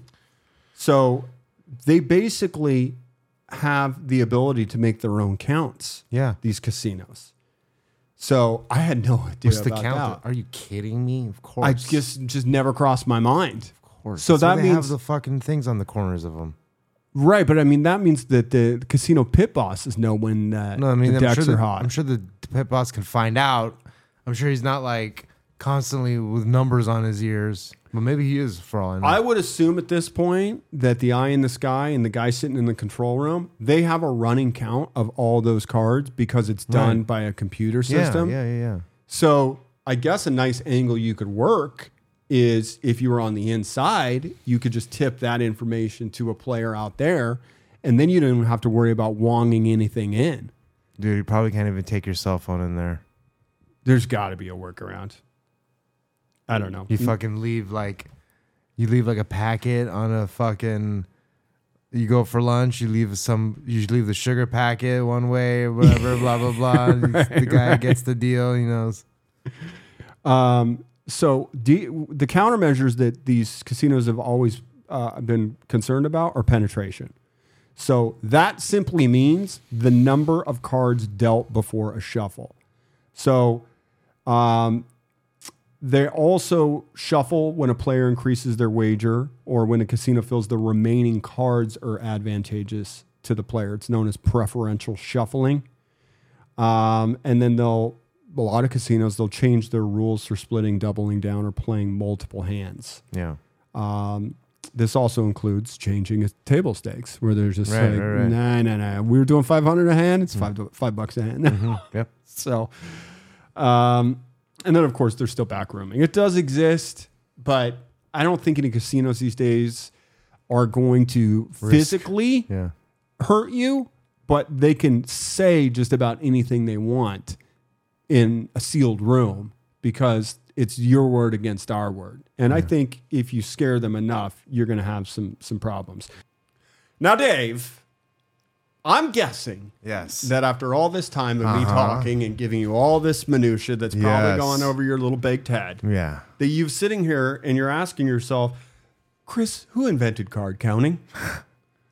The Dutch. no. Let's talk about a It very Wasn't the Dutch? It wasn't the Dutch. Okay. Uh, Did they invent soccer? I don't know. Mm, Um, they invent. All I know is the wooden shoes. Oh yeah. That's it. The That's it. clogs. Yeah, and the Dutch East India Company. That's all I got when it comes to the Dutch. Uh, that and a couple And of then- painters. And then you got uh, Amsterdam. yeah. Amskis. Yep. So anyway, we're going to talk about a very famous person in bal- uh, blackjack lore by the Ooh. name of Edward Thorpe. You ever Now- hear of him? Uh, Uh, No. Now this is the stuff I like to hear. Okay. Well, he literally wrote the book Whoa. on how to be blackjack. What was the name of it? Um, How to the Beat Be Dea- Blackjack by Edward Thorpe. beat the dealer. Ooh, it's a good name. Beat Okay. the dealer. So Don't beat your dick. So he was born in the 30s. No, beat and- the dealer. Don't beat your wife. Okay, I'll take it from here. Uh, he was a math professor. Okay. Uh, later in life, he become a, uh, became a hedge fund manager, but he researched blackjack for pretty much his entire life. So he's the one that pioneered modern uh, applications of probability theory, uh, including sing- including harnessing of very small correlations for reliable Correlation. financial gain. So he writes Beat the Dealer, which proved that the house advantage could be overcome by card counting. Now, he also developed and applied effective hedge fund techniques for financial markets. This was much later on in his life. But he also collaborated with a guy named Claude Shannon in creating the first wearable computer. Now, that's a pretty Mm-hmm. Wow. impressive resume when That's you pretty think about it. cool. Where did he wear it? On his dick? No, no, no, no. Oh. Uh, You got to remember, these guys were doing everything they could, could think of to cheat. Right. Remember a casino when the guy's Oh, I tapping know. in his shoe Look, and I- signaling oh, to the yeah. other dude? Bro, guy put an anal th- thing in his asshole to hear vibrations to play in chess. Just to win a Really? chess game against Carl Magnuson. So somebody was signaling that I guy. guess. Oh, because you know this happened in the poker world recently. Wow. Anal beads? No, but here's the thing. Vibrating There anal was a beads. huge pot on Hustler Casino Live, and it- Wow. it, was between this newcomer that showed up, Robbie Mm. Jade Lou, Mm-hmm. and Garrett Adelstein, who's like the the big tits boss when it comes to uh, stream poker. Are they nice tits? Yes. So anyway, he shoved all Oh, in. it's a dude? Oh. Ugh. Garrett did. He shoved all in with a uh, a, st- uh, a flush draw. Okay. She called him with Jack four, Oh, and wow. you- she's literally calling him with Jack high. yeah. So what happened is, uh, he's like, I don't understand what happened. I don't understand you could call that. Um, this ma- doesn't make sense. So he called her her out for cheating in the middle of this poker game. Okay. Now at this point, she went off set. Gate said, "Here, Did you win the hand? yeah, she technically won the hand. They ran it twice. And then she says, Here, I'm just going to give you your money back. And he took it. Well, then it turned into this whole fucking thing about like, you never proved she cheated. But then people were saying she might have had something up her butt sig- that was signaling her to call with that Jack High. Yeah. They looked at her jewelry. She went on to take lie detector tests. Oh, God. Um, you know, uh, admittedly, or was never proven. It's all drama, dude. It's all fake drama for the internet. Probably. I think it was too. So anyway, You, you got got it on the Shuli network soon. you got to remember when he put this book out, uh, Thorpe, the casinos went nuts because they're like, "Oh shit, now we got to get rid of blackjack because everybody's going to know how to beat us." Yeah. That was the initial response. Sure. In reality, it did the opposite. Hmm. I thought everybody could win. It here's the thing: it's really hard to count cards. Yeah. So you had all these morons like you Yeah. being like, "Oh, there's a there's a ten that's plus nine, I think." Yeah. Uh, you know, It's the other way. It's an eight. It's the an point eight. is they're going in and fucking up, and it just turns out they made a lot more money because of this. So anyway, Thorpe used the IBM 704. Yeah, I- uh, you That ever- is some kind of computer. I guess. um, and he used it as a research research tool in order to investigate the pro- probabilities while developing his blackjack game theory. Hmm. Now, this was also based on the Kelly criterion, which we spoke of earlier. Um, so he learned about it from a 1956 paper that Kelly wrote. He learned Fortran. Do you know what Fortran is? 4chan? Fortran. No. Must be some program. In order What to is it? How do you sport? Fortran, Okay. F O R T R A N. No. Well, he used it in order to pro- pro- to program the equations needed for his theory. I can't talk today. For his theoretical research model on the probabilities of winning at blackjack. Right. So he analyzed the game. So it's like fucking. It's like a Falcon. Yeah. From War Games. Yeah. Hello, Joshua. Dude, by the would way- you like to play a game? How about a nice game of chess? Here's something No. I learned last week. I want to play Global Thermal Nuclear War. Here's something I learned last week because you know that's one of my favorite movies, Yes, War Games. because you like because Matthew Broderick has no shirt on.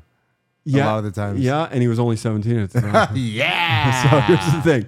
Do you know who Professor Falcon is based on? no. He- It's based on Stephen Hawking. Oh, really? So the original script, they had him in a wheelchair. No. what? And then they were like, we can't do that because it'll be too close, yeah. you know? And all the studios originally passed on. But, but but Hawking wasn't a computer guy, so that's stupid. Anyway, he literally is a computer guy. okay. So That's a good point. I guess he could theoretically do computer things. here's the thing. That's what a good point. what I learned about Bazinga. what I learned about this um, film, because I'm such a huge fan of it, is there was an original director, the dude that uh, did Beverly Hills Cop, Martin Brest. Okay. He was the original director, but they kicked him off Oh. because it was too dark. Oh. And that's when they brought in John This Badham. is fucking getting raped or something. He, I guess it was just too dark. Too dark, huh? Hmm. But that's when they brought in John Badham. It's a good movie. And then they War lightened Games. up the script and made it a Yeah. little bit more fun. That Warren Games. It's a good movie. It's good for kids to watch. Yeah, no, it's a great family movie. Yeah. I don't give a shit. Yeah. I think your system sucks or Yeah, whatever, the Mr. colonel. McKittrick. Yeah. The general or cur- colonel. The or general. Colonel. I think he's the journal. journal. Journal. Okay. All right, let's get back. So to anyway, work. um, he used this IBM 704 um, and that was crucial in him getting running running large lang not large language models but large data sets to show if this was possible or not. So then he takes his theory and practice and heads to Reno, and he started with ten thousand dollars uh, with a, a guy named Manny Kim- Kimmel, who was a professional gambler and bookmaker, who s- was basically the provider of the venture capital. So they go to Reno and Tahoe, they test out the theory, and it immediately proves successful. And he won like eleven grand in a single weekend. Cool. So you know this is like early '60s money, so that's a pretty pretty significant. Fucking more than uh, going around the goddamn fucking world at the time. Thorpe also uh, assembled a baccarat team in which he was winning with. Fucking Mustang cost eighteen hundred dollars. Dude, 25. All right, whatever. Yeah. Um, so anyway, the word gets out that these guys can count. No. And S- Thorpe, after he releases this book, he becomes a pretty much a celebrity overnight. This thing goes like to the New York Times bestseller list. Uh, it was 1966. It sells over 700,000 copies. Wow. So um, Damn. in, yeah, in addition, uh, he was a professor at MIT, and that's when he met Claude and Betty Shannon, and that's when they start like going outside the blackjack box. They're playing roulette and blackjack, and that's when he comes up with the wearable um, computer Yeah. and he used that in roulette play. Now, there's not a lot of information I could find about how, as that wearable computer, helped them win. Uh huh. But this is, you remember in the casino, in the movie Casino, where the guy's tapping with his toe to signal to another guy? tap He's it, got a computer. tap, no. tap it. I He's know, got a- I know, I know, Well, yes. you might know, but we need to explain to our listeners. He has a little device Yeah. in a computer in his Yeah. shoe and he's tapping and Mm-hmm. that's getting relayed to somebody else Yeah. through his earpiece. Well, that was based on his work that he did with Claude Shannon and the wearable computer. Hmm. So, anyway, they were doing something similar to what that guy in Breaking Vegas did with the roulette system, betting on quadrants. right. I, like don't to do that. But I don't think at the time he knew it was I'm uh, a big quadrant player. a biased situation, Yeah. uh, like a wheel biased. Yeah. So um, he also developed the Thorpe count, which was a method calculating the likelihood of winning in certain endgame positions in backgammon, uh, which I'd never played, by the way. So Another ba- oh, backgammon. Yeah, yeah. It's a big Armenian game. is it Yeah, Nardi we call it. not a D? Nardi. Okay, not a D. Yeah. Big up a lot of Armenian. So See a lot of grandpas playing it in the park. so in the late 60s he takes this knowledge that he's created with probability and stats and he applies them to the stock market and he basically discovers that exploiting uh, anomalies in the securities market is a possibility and he makes a shit ton of money Mm, Yeah, I like it. so he creates a couple of hedge funds and basically just um, focuses on statistical arbitrage. And he was very successful, but he did close it in 2002. Oh. Um, so he was also one of the major critics uh, about Bernie Madoff because Well, he was obviously. like he was like, dude. Who are, so how many supporters does he have? Well, listen to this. Thorpe reported his personal investments yielded an annualized 20% rate of return over 28.5 years. Cool. Now, we know that that's a big number, Yes. but Madoff was only average, uh, advertising or 15. Fifth, whatever. Yeah. So remember in the movie when John uh, Casey's dad John says he learned from Scarney. No. what movie? I, what fucking Uh, the movie you talking documentary about? we're talking about. No, never watched it, buddy. Okay, I I mentioned that John's dad was originally influenced by John Scarney. Oh, okay. I never heard of the Oh, I Scarns see. The before. Scarn, Scarnskis. So Skarnarskis. Scarney was a magician. Magician. Yeah. And he was adept at playing card manipulation. I like some ball manipulation. so he he num- he like writes a number of books on uh, c- uh, cards, gambling, and related topics. Um, so here's the thing: at a young age, he became a card sharp and learned swindles such as three card Monte. Now, I'm gonna I'm going to come out and admit something here. Okay. You know me. Yes. You would say I'm the very, unfortunately. very astute when it comes to making a wager or getting my money in good, yeah. as you've seen me many times in, in, Yes. in, in I poker can- casinos. I can attest. I can verify, verifiably. On the surface, would you describe me as a sucker? yes. Okay, well, you're correct because I got hustled once at Three Card Monte, and I'm not proud of this at all. You but you're not going to get hustled at three card Monte necessarily again, but you will get hustled every single time you walk into a Best Buy, a fucking Oh, because I don't know that the uh, cell NVIDIA phone graphics place, card or is wherever- like 20% anywhere- off on anywhere Pirate where- Bay or some any- fucking bullshit like that. anything that's not related to whatever. Anyway, let's go. All right. you get hustled there. So I was 14 and I go to New York City for the Mm-hmm. Sexy. first time and I have 140 bucks. Ooh, And all I wanted was one of those one. Sorry, go on. those yellow Sony Sportsman sports yeah, uh, the Walkman, Walkman. Walkman, Yeah. and it was one thirty nine, It was like 100, ninety nine. 130 bucks. Uh, And I was like, I don't want to waste all my money because this is my play money while I'm in New York. no, don't do this to me. You three card Monte did. So I w- stumble on to Fifth Avenue. I'm by myself. I ditched the parents. Yeah. I'm like at Fifth Avenue in the 50s. And I see this massive crowd of people. 1950s.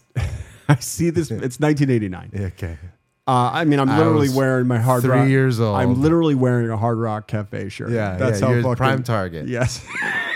so I'm walking down the street. and Oh, there's- this little white boy's got $130 on for sure. there's like a group of people, like maybe uh, six rows deep, and they're surrounded by a cardboard box Mm. Yeah. that's sitting on top of a milk crate. Right. And they're doing follow the bee. Right. And this guy's like, follow the bee, follow the bee. And a woman walks up and she's like, I'll put 20. I know what a bee is. Sure enough, she hits it.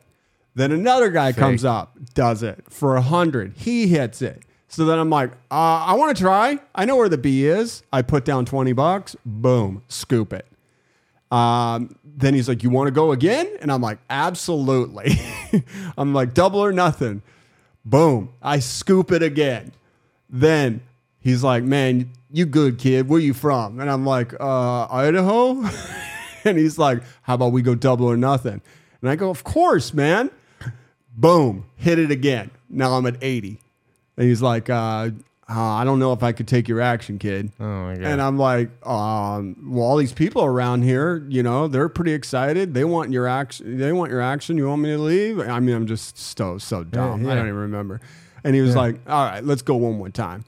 Uh, so it's 80 to win 160. Uh, I uh, And you immediate- have, how much do you have I had now? 140 bucks in my pocket. okay. I immediately lose that. Yeah. And then I turn around, the whole crowd that's watch, watching, they just disappeared. He Wow. folded up the fucking thing, just and everybody scattered. Wow. so they that's were hilarious. all in on. it. That's hilarious. So they got me for eighty bucks. I don't think I told that story to anybody for years because I was too embarrassed to talk about it. Wow. But yeah, it happens to the to the best. When I was 14, I think I pissed my pants one time. All right, let's go. So anyway, Scarney, he was an expert in you know all these street hustles and things like that. He wrote 15 books, uh, and he also was big on dice. He wrote Scarney on Dice, Scarney's Guide to Modern Poker, Scarney's New Complete Guide to Gambling. Um, and a couple of auto, autobiographies about Oh, himself. thank One God. Oh, one titled "The Odds Against Me." so God. this guy was underground Hollywood. He was the technical advisor. Uh, you ever seen The Sting? Yep.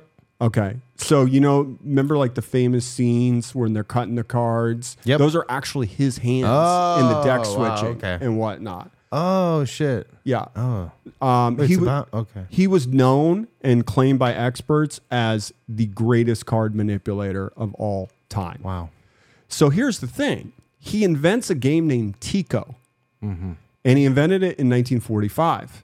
Hmm. And then reinvented it in 52 and modified it in the 60s. Oh. So it's called the John Tico Scarney um, game. And then Okay. he actually, that's what he named his son. I screwed that up. So anyway, Tico Yeah. spreads around the world and gets very popular. Orson Welles is endorsing it. Wow. But the guy never makes a profit because one day he walks into his warehouse and his entire like Tico sets are ruined from water damage, Oh shit! How did Yeah. that happen? uh, flood, Something. something like that. Wow. So he also has is very famous because he has a trick called Scarney's Aces. Okay. And the trick involves taking a spectator's shuffle deck of cards and performing a series of riffle shuffles and then cutting to all four aces. Sick. So it's it's a really I think it's like if you're a magician It's like one of the and you first don't ones you know lose. Scarney's aces, Oh, I see. Yeah. like you're you're not very cool. So here's the thing. He when uh, Thorpe's book comes out, he attempts to discredit this entire book and say this isn't how you count cards. Um, he concluded that uh, Thorpe's system was loaded with mathematical errors and it was pure fiction dreamed by Thorpe. So, um, yeah, I mean, I, I was I was kind of fascinated because I never heard of Scarney before. Yeah. and then when this this guy Pioneer. kind of drops him, Right. you know, he- you know, everybody thought it was Thorpe, but Scarney had a piece of it apparently. Wow. Wow. So now I'm wondering, Dave, Yes. if you're asking yourself Yes. who wrote the book On. on uh, card counting, who is the most successful Card count- blackjack team Yes. of all time? Yes. I Who? want to know that. I don't know. Come the on. MIT team. Yes. So- Twenty-one million. We're going to get to it. So, obviously, you've seen the Eleven. movie 21. Yeah. Twenty-one. Not twenty-one million. Eleven million or something. All right. Go on. So, this group came out of MIT and Harvard, and um, it operated from 1979 through the 21st century. And, and in fact, a lot of people assume that they're still operating. So, the way this whole thing started, it's 1979, and there's six MIT students, and they're self teaching themselves how to count cards. So they head off to Atlantic City and they make a pretty big score. So problem is the group breaks up because everybody's got to graduate and they go their separate ways. Most of them never, you know, gambled again. Well, two of them from that original group, JP Masser and a man named Jonathan, we don't get his back n- uh, full name. Um, they start teaching blackjack uh, at MIT Oh. as an independent activities period, which is known as an IAP. Cool. So what those basically mean is those c- classes you can offer them on any subject. Yeah. So in 79, uh, a guy named Dave, who was a professional blackjack player, contacted one of the card counting students, JP Masser, uh, after seeing a notice, like a flyer that he hung up for a blackjack course. So he proposed this young group and said, let's go to Atlantic City and take advantage of the New Jersey Casino Controls Commission's recent ruling Okay. that made it illegal for AC casinos to ban card counters. Well. Yeah. Okay. So Cool. Huh. What year is this? this is 79. Okay. So they all get together. There's four of them at the time. And they start with five grand and they start recruiting more players. And then they're teaching more classes. And then they play through 1980 and slowly turn their capital from five grand to $20,000. Nice. So then we enter Bill Kaplan. So in 1980, J.P. Masser. Now he's the no, he's the guy that's known as Mr. M, Okay. who's the fucking Yeah, Kevin yeah, Spacey yeah, dude yeah. in the movie. Mr. Molester. Yeah. Well, one day he randomly overheard a The M stands for conversation. molester. Yeah, he overheard a conversation about uh, professional blackjack Wow. in a Chinese restaurant in Cambridge. Oh God. So he walks over and says, I overheard what you're talking about. What's the deal? Well, it's Bill Kaplan. And he was uh, a Harvard MBA graduate, and he'd already been to Vegas a few times. And Harvard and MIT are next to each other. they're aren't they? right next to each other. So these these guys, um, they put together, you know, a good amount of money, Yeah. and then they 35x that mon- that money in nine months of play. Sick. Yeah. This is a fun. lot I of love money that. for fucking 1980 too. Yeah. So wait, what's their total out right there? In Well, they 1980? don't say how much they started with. They They just, just say that they 35X. 35xed So what, it, they took a what? They took ten thousand, turned it into 350,000. I mean, yeah, if they started with 10. So anyway, um, the Kaplan then follows Masser and he kind of like watches from behind him, and he realizes that they're overthinking the game. They're doing too much math, and he dumbs down their strategy. So Kaplan then says, Hey, let's get a new team, but let's run it as a formal business. So, you know, this is when they go out and, you know, get the LLC started Sure. and all that kind of stuff. And they're legit and they're on paper because technically they're not breaking any laws. Right. So a lot of these players are like, we don't want to play this new system. Um, and then he's like, well, too bad. This is how it's going to be. Then they put them through what's called the trial of fire checkout procedure. And they kind of showed that in the movie, but you have to count. And then you've got somebody yelling in your ear. You've got a waitress like pulling out her tits. And the whole point is you have to stay laser focused at all times. And if you can't check out with the accurate number, you can't go on the team. Hmm, yeah, good. It's like So Beer Fest. I don't know what's Beer Fest. Oh, it's a great movie. It's like the guys that do um, Broken. Li- I think it's the Broken Lizard guys. They did. um It's the same people who do what's that fucking movie? Super Troopers. Super Troopers. Yeah. So at this point, they get a bank together and they start with $89,000. And they have a total of 10 people at this point. Sick, dude. And then Now, how how to how much length are they going to like not being known that they're playing with each other? How how far? Of well, length? this they're wonging in. oh, they're just wonging They're around. wonging it, bro. So because they have such a big field of players, they've got people just sitting at regular tables playing uh, same bet every hand. yeah, and those guys are the spotters getting Right. the counts and then they use the big player aka big dave and he's the guy that just comes in with the wads of cash when the decks are hot I love it. so here's what they figured out 10 weeks later they more than doubled the original stake and they calculated profits per hour at the tables were $162.50 statistically equivalent to the projected rate of 170 hours that they had detailed in their investor prospectuses that they sent out to fund the bank Wow. so that's pretty amazing that they were just completely spot on with Yeah. their, their stats. Um, they also calculated that um, the players earned an average of over $80 an hour, and investors, in turn, achieved um, an annualized return in excess of 250%. Wow. Yeah. Pretty good. Yeah. Pretty good little deal. Yeah. Turned into a little fucking uh, loan shark too, huh? I don't think so. No, like they, how where, when you say investors, like Well, they loan liter- sharks, No, I mean, they not were loan sharks, legit. but like not loan, but you know what I mean, like people who are like, "Yeah, I'll throw some money in you to fucking go to Vegas. yeah, but it was literally a legit investment. Yeah, yeah, pitch. I get you, I get you. So I think that's pretty cool. So That is cool. yeah. I mean, it's- Imagine that's the future. We just like bet pool, like uh, people making money, like you know, betting pools of staking players. I guess that's big business at this point, almost. it's a huge business of staking players, Yeah. especially in poker right now. Yeah, poker. Yeah. So they calculated, and this is according uh, to, I believe, John Chang, who's kind of one of the legendary guys, um, that their technique would vary from anywhere to 2 to 4% as an advantage over the house. Hmm, Mm, not bad.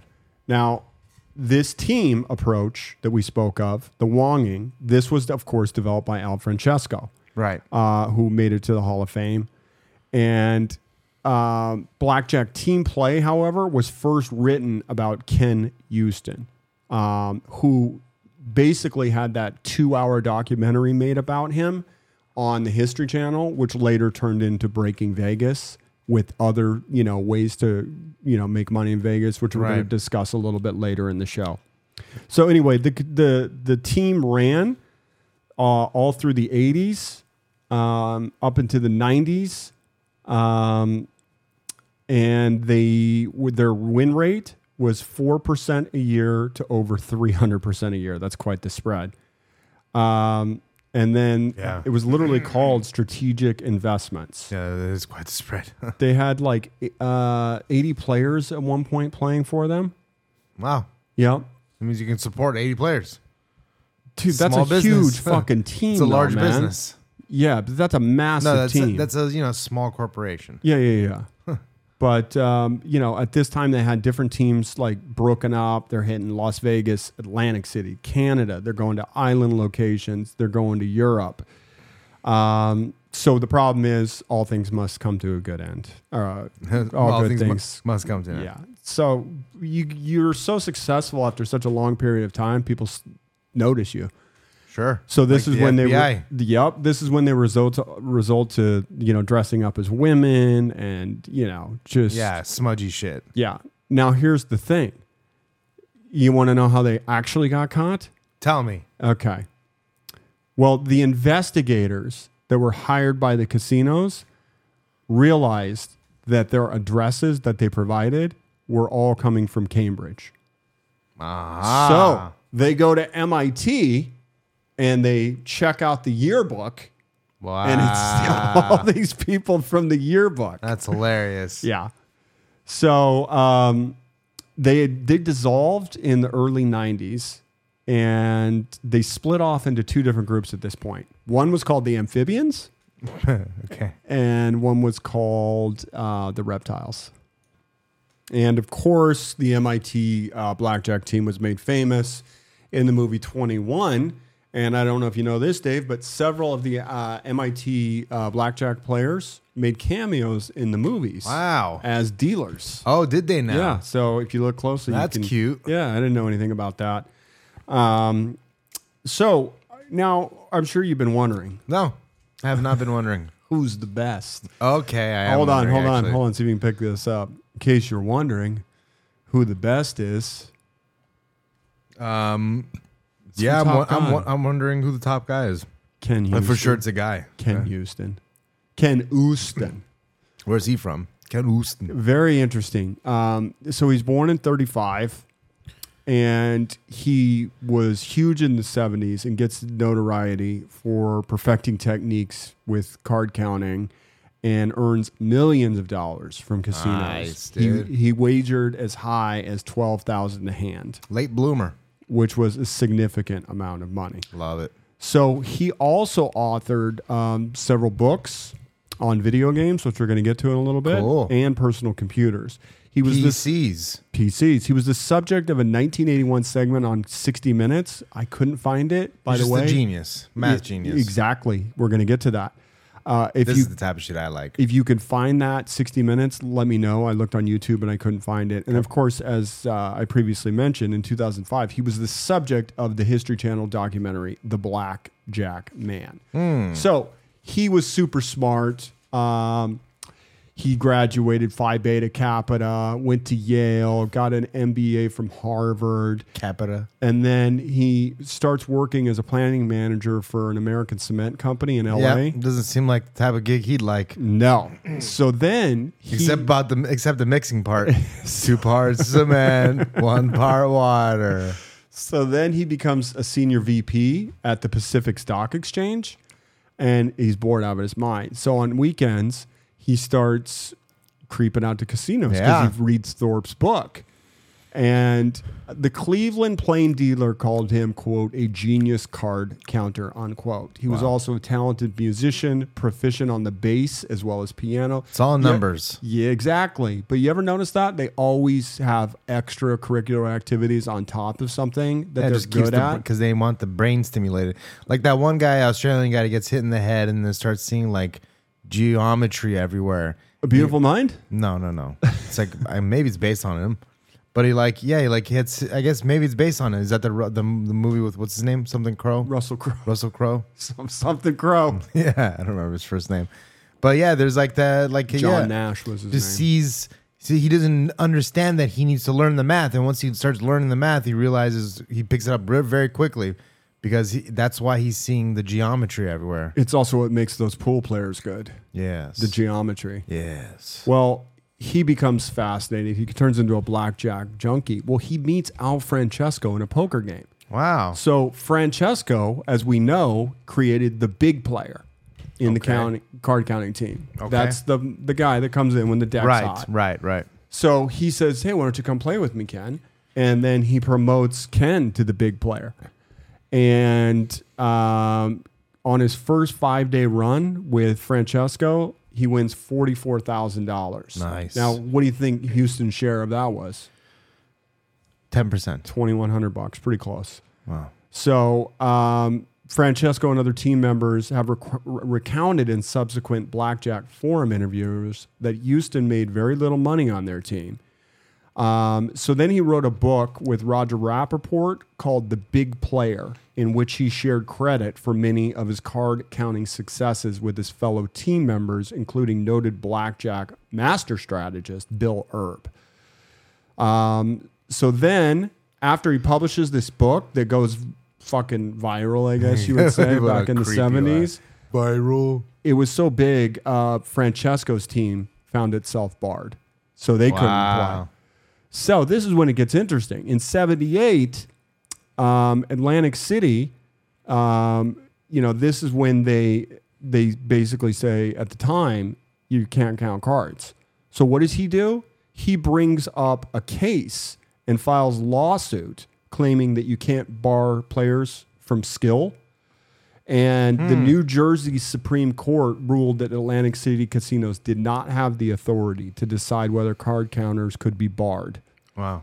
Um, so to date, that still holds. Nice. So he's he's a legend for He's a that. pioneer. He's definitely a pioneer. So um, he got addicted to not just the game but the Uh-huh. disguises. Oh, So so they're gonna he say had- like cocaine or something. Uh, that's part. I think he he partied pretty hard. Nice. Um, he did have an early demise, which we'll get to in a minute. So, Arnold Snyder describes playing with Ken at a circus circus Las Vegas near the uh, end of Houston's life. And he states that Houston was di- disguised as a worker from Hoover Dam and got away with spreading his bets from table minimum to maximum on a single deck game. And since this took place at a time when card counting was well understood by casino executives and managers, yeah. and since the primary clue, of course, is to raise and lower your bet, uh, they consider Houston a genius of disguise and or coward counting camouflage because of this. I'm assuming he literally went in with like cement under his fingernails Yeah. and played up the, the part of like, oh, I'm just a huge drunk. Yeah. So Cool. yeah, it's pretty cool Fun little gig. wrote another book. Well, here's what happens next. He gets hooked on video games. Wow. Yeah. Which one's the first one? Take a guess. Pong. Yes. And then Breakout. Well, in 79, Space Invaders comes out. Wow. And he gets addicted to that. He's got 350,000 cash that he just took out of Atlantic City. So what does he do to party? Plays video games. He rents a house in California and bought a Space Invaders upright machine. Wow. So he got addicted to it because apparently, if you use every shot correctly, you can score more points. Oh. So then he starts hanging out at a Playboy casino uh, in Atlantic City um, at a bar called the Playboy. Easy Street Well, Pub. okay. So he goes from L.A. back to Atlantic City now. Yeah, he was in Atlantic City mainly when Oh, he was okay. doing all the, the gambling. The 'cause he- gams. Okay. yeah, gotcha, because he had a lawsuit there. So he was spending ti- time there. gotcha. Oh, great. So- Lawsuits. he gets in a friendly competition with locals at this bar about who can get the high score on Pac-Man. And of course, similar to Billy Mitchell, who we talked about in a couple episodes Mm-hmm. ago, Mm-hmm, he realizes that there's patterns to the game. So at this point, um, he runs into um, two Chinese American boys by the names of Tommy and Raymond. Doesn't sound Chinese. Doesn't sound legit to me. And they teach him how to get even further in the game. Taejun and Rejun. So they they talk him into writing a book about Pac-Man. Um, that's cool. Yeah, so he writes a book called Mastering Pac-Man, and wrote it in four days. Wow. Definitely Um, doing drugs. Yeah. the good kind. it made it to the New York Times bestseller list. Whoa. He also wrote um, uh, books on other games uh, and computers during the 80s. Okay. He licensed his name to Coleco and ColecoVision. Huh. Um, Wow. Yeah. It was and a big deal. it was a huge deal. And he also credited was credited with the idea for the 1984 game P- Puzzle Panic. You ever Okay. play that? No, You no. ever hear of it? No. Okay. Well, he died at the age of 52 in Paris. Oh yeah, partying it the fuck up, dude. Uh, cause of death was listed as heart failure. Oh yeah, cocaine. Now, Dave, at this point, you're probably asking yourself, who's in the Blackjack Hall of Fame? Tell me. Well, before we say who's in there, Okay. here's the deal Okay. they will vote you in to the Blackjack Hall of Fame in Barona Casino, which is just south of us, with the agreement that if they elect you into the Hall of Fame, you will never play blackjack in their casino. That's hilarious. That's fucking great. That is pretty good. So, um, Al Francisco, he was one of the founding um, uh, entrance members, I should say.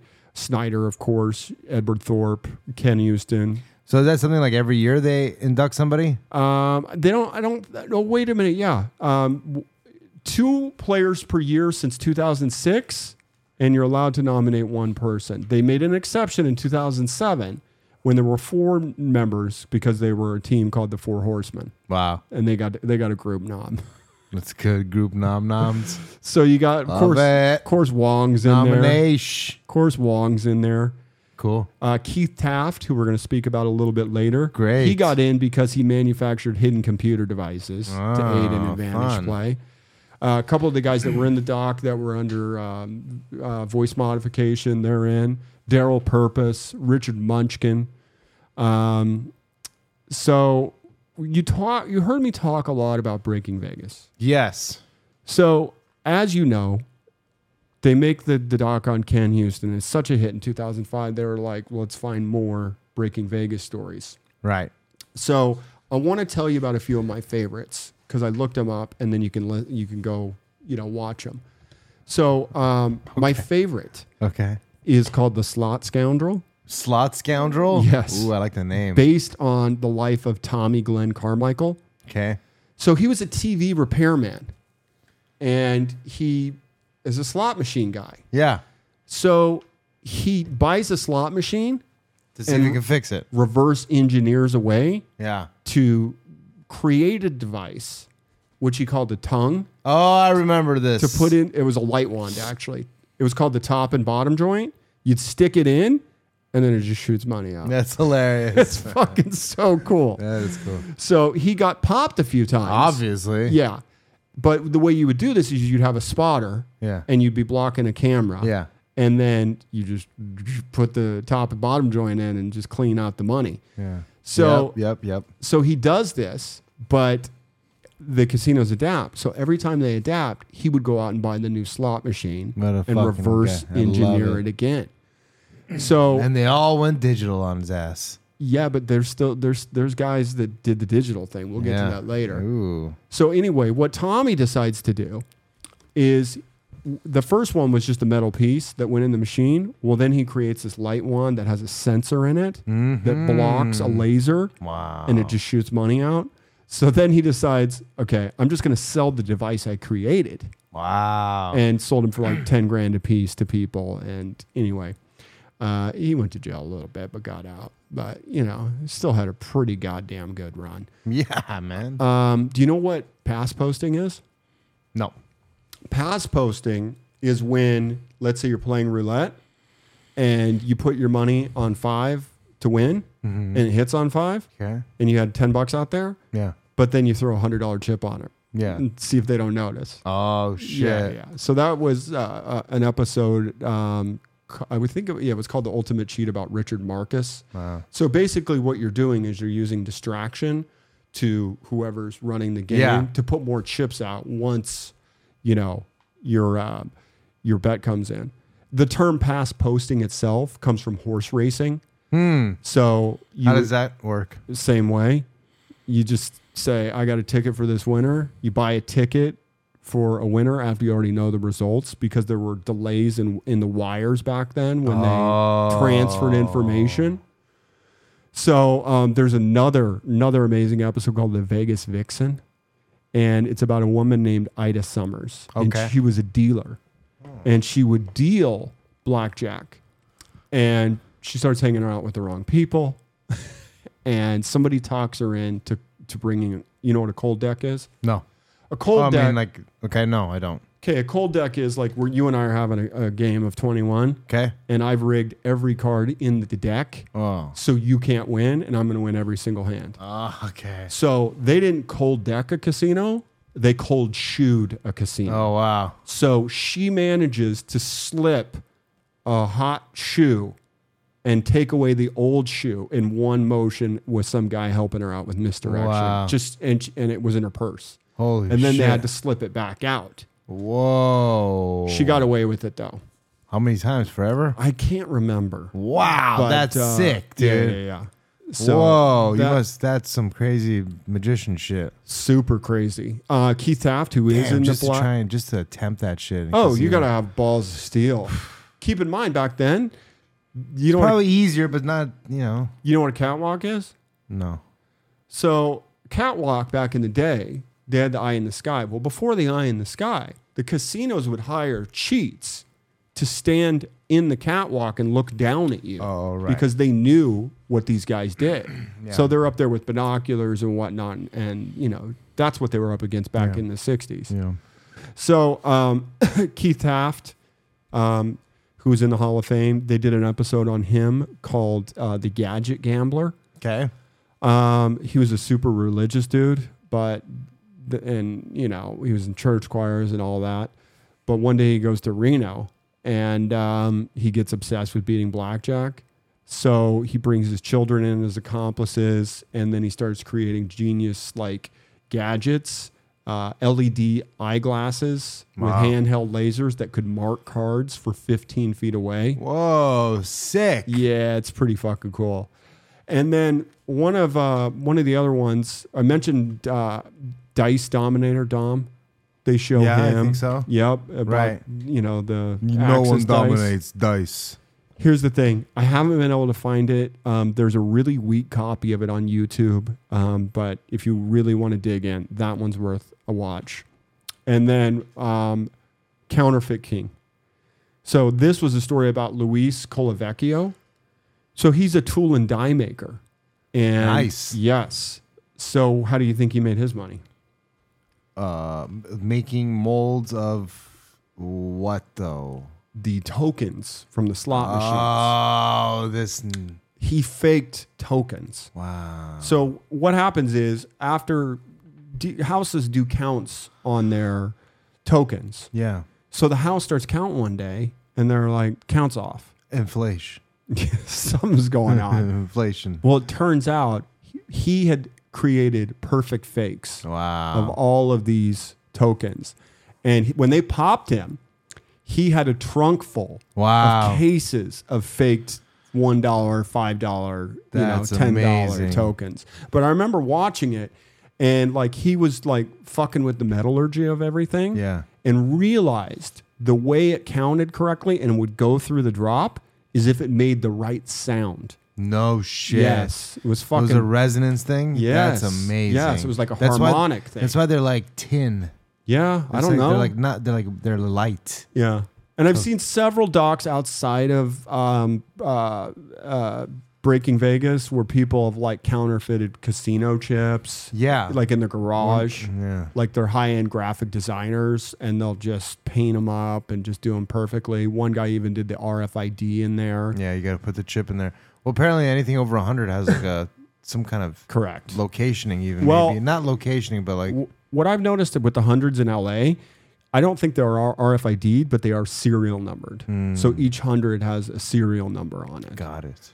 So that's uh that's pretty much a wrap with all love these it, man. tho- those crazy uh, s- I scamblers. love that Oh. shit. Um, if I want to go to Vegas now. Let's go. I know, here's the thing: we will now. If you, by the way, one quick story. Yeah. One of the craziest dice schemes I've ever seen. Okay. I can't remember who it was, but there was a guy that was pretended to be a Crip. Okay.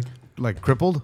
Yeah, not a gangster. Yeah. he pretended to be a crip and he would get to the far end of the table and he had a device on his wheelchair Wow. and the dice were loaded Ah. so when his accomplices at the other end of the table Loaded with what?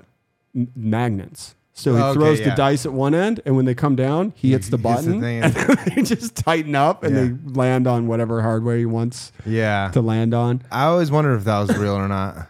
oh it's real Yeah. yeah Those are cool. yeah I'm down for you that. want, you want to do that Start like, let's go buy a Mexican uh, dice creating plant. oh that's right what was that in That was in breaking Breaking uh, Oceans, like Oh, it was 12 in or 13. Ocean's 13, 12 or- 13, yeah, 13. yeah, yeah. That's where Casey Affleck spends half the movie down in Mexico. Mexico. Yeah, yeah, yeah. I Viva forgot la about that. Resistance. Yeah. Um, Good, so epi- good episode. so overall, Would you give the docs on this one? dude. I mean, like I said The before, documentary itself. like I said before, it's two and a half. Yeah. If you're, it, it's four if you're a gambling junkie or Right, fascinated right, by right. gambling. It just had a really weak ending, but I'm more uh, interested in the process of how this all started. And keep in mind, blackjack's still out there. But a good friend of mine, we were talking about this, and he said, "Wait, I want to tell you one quick story."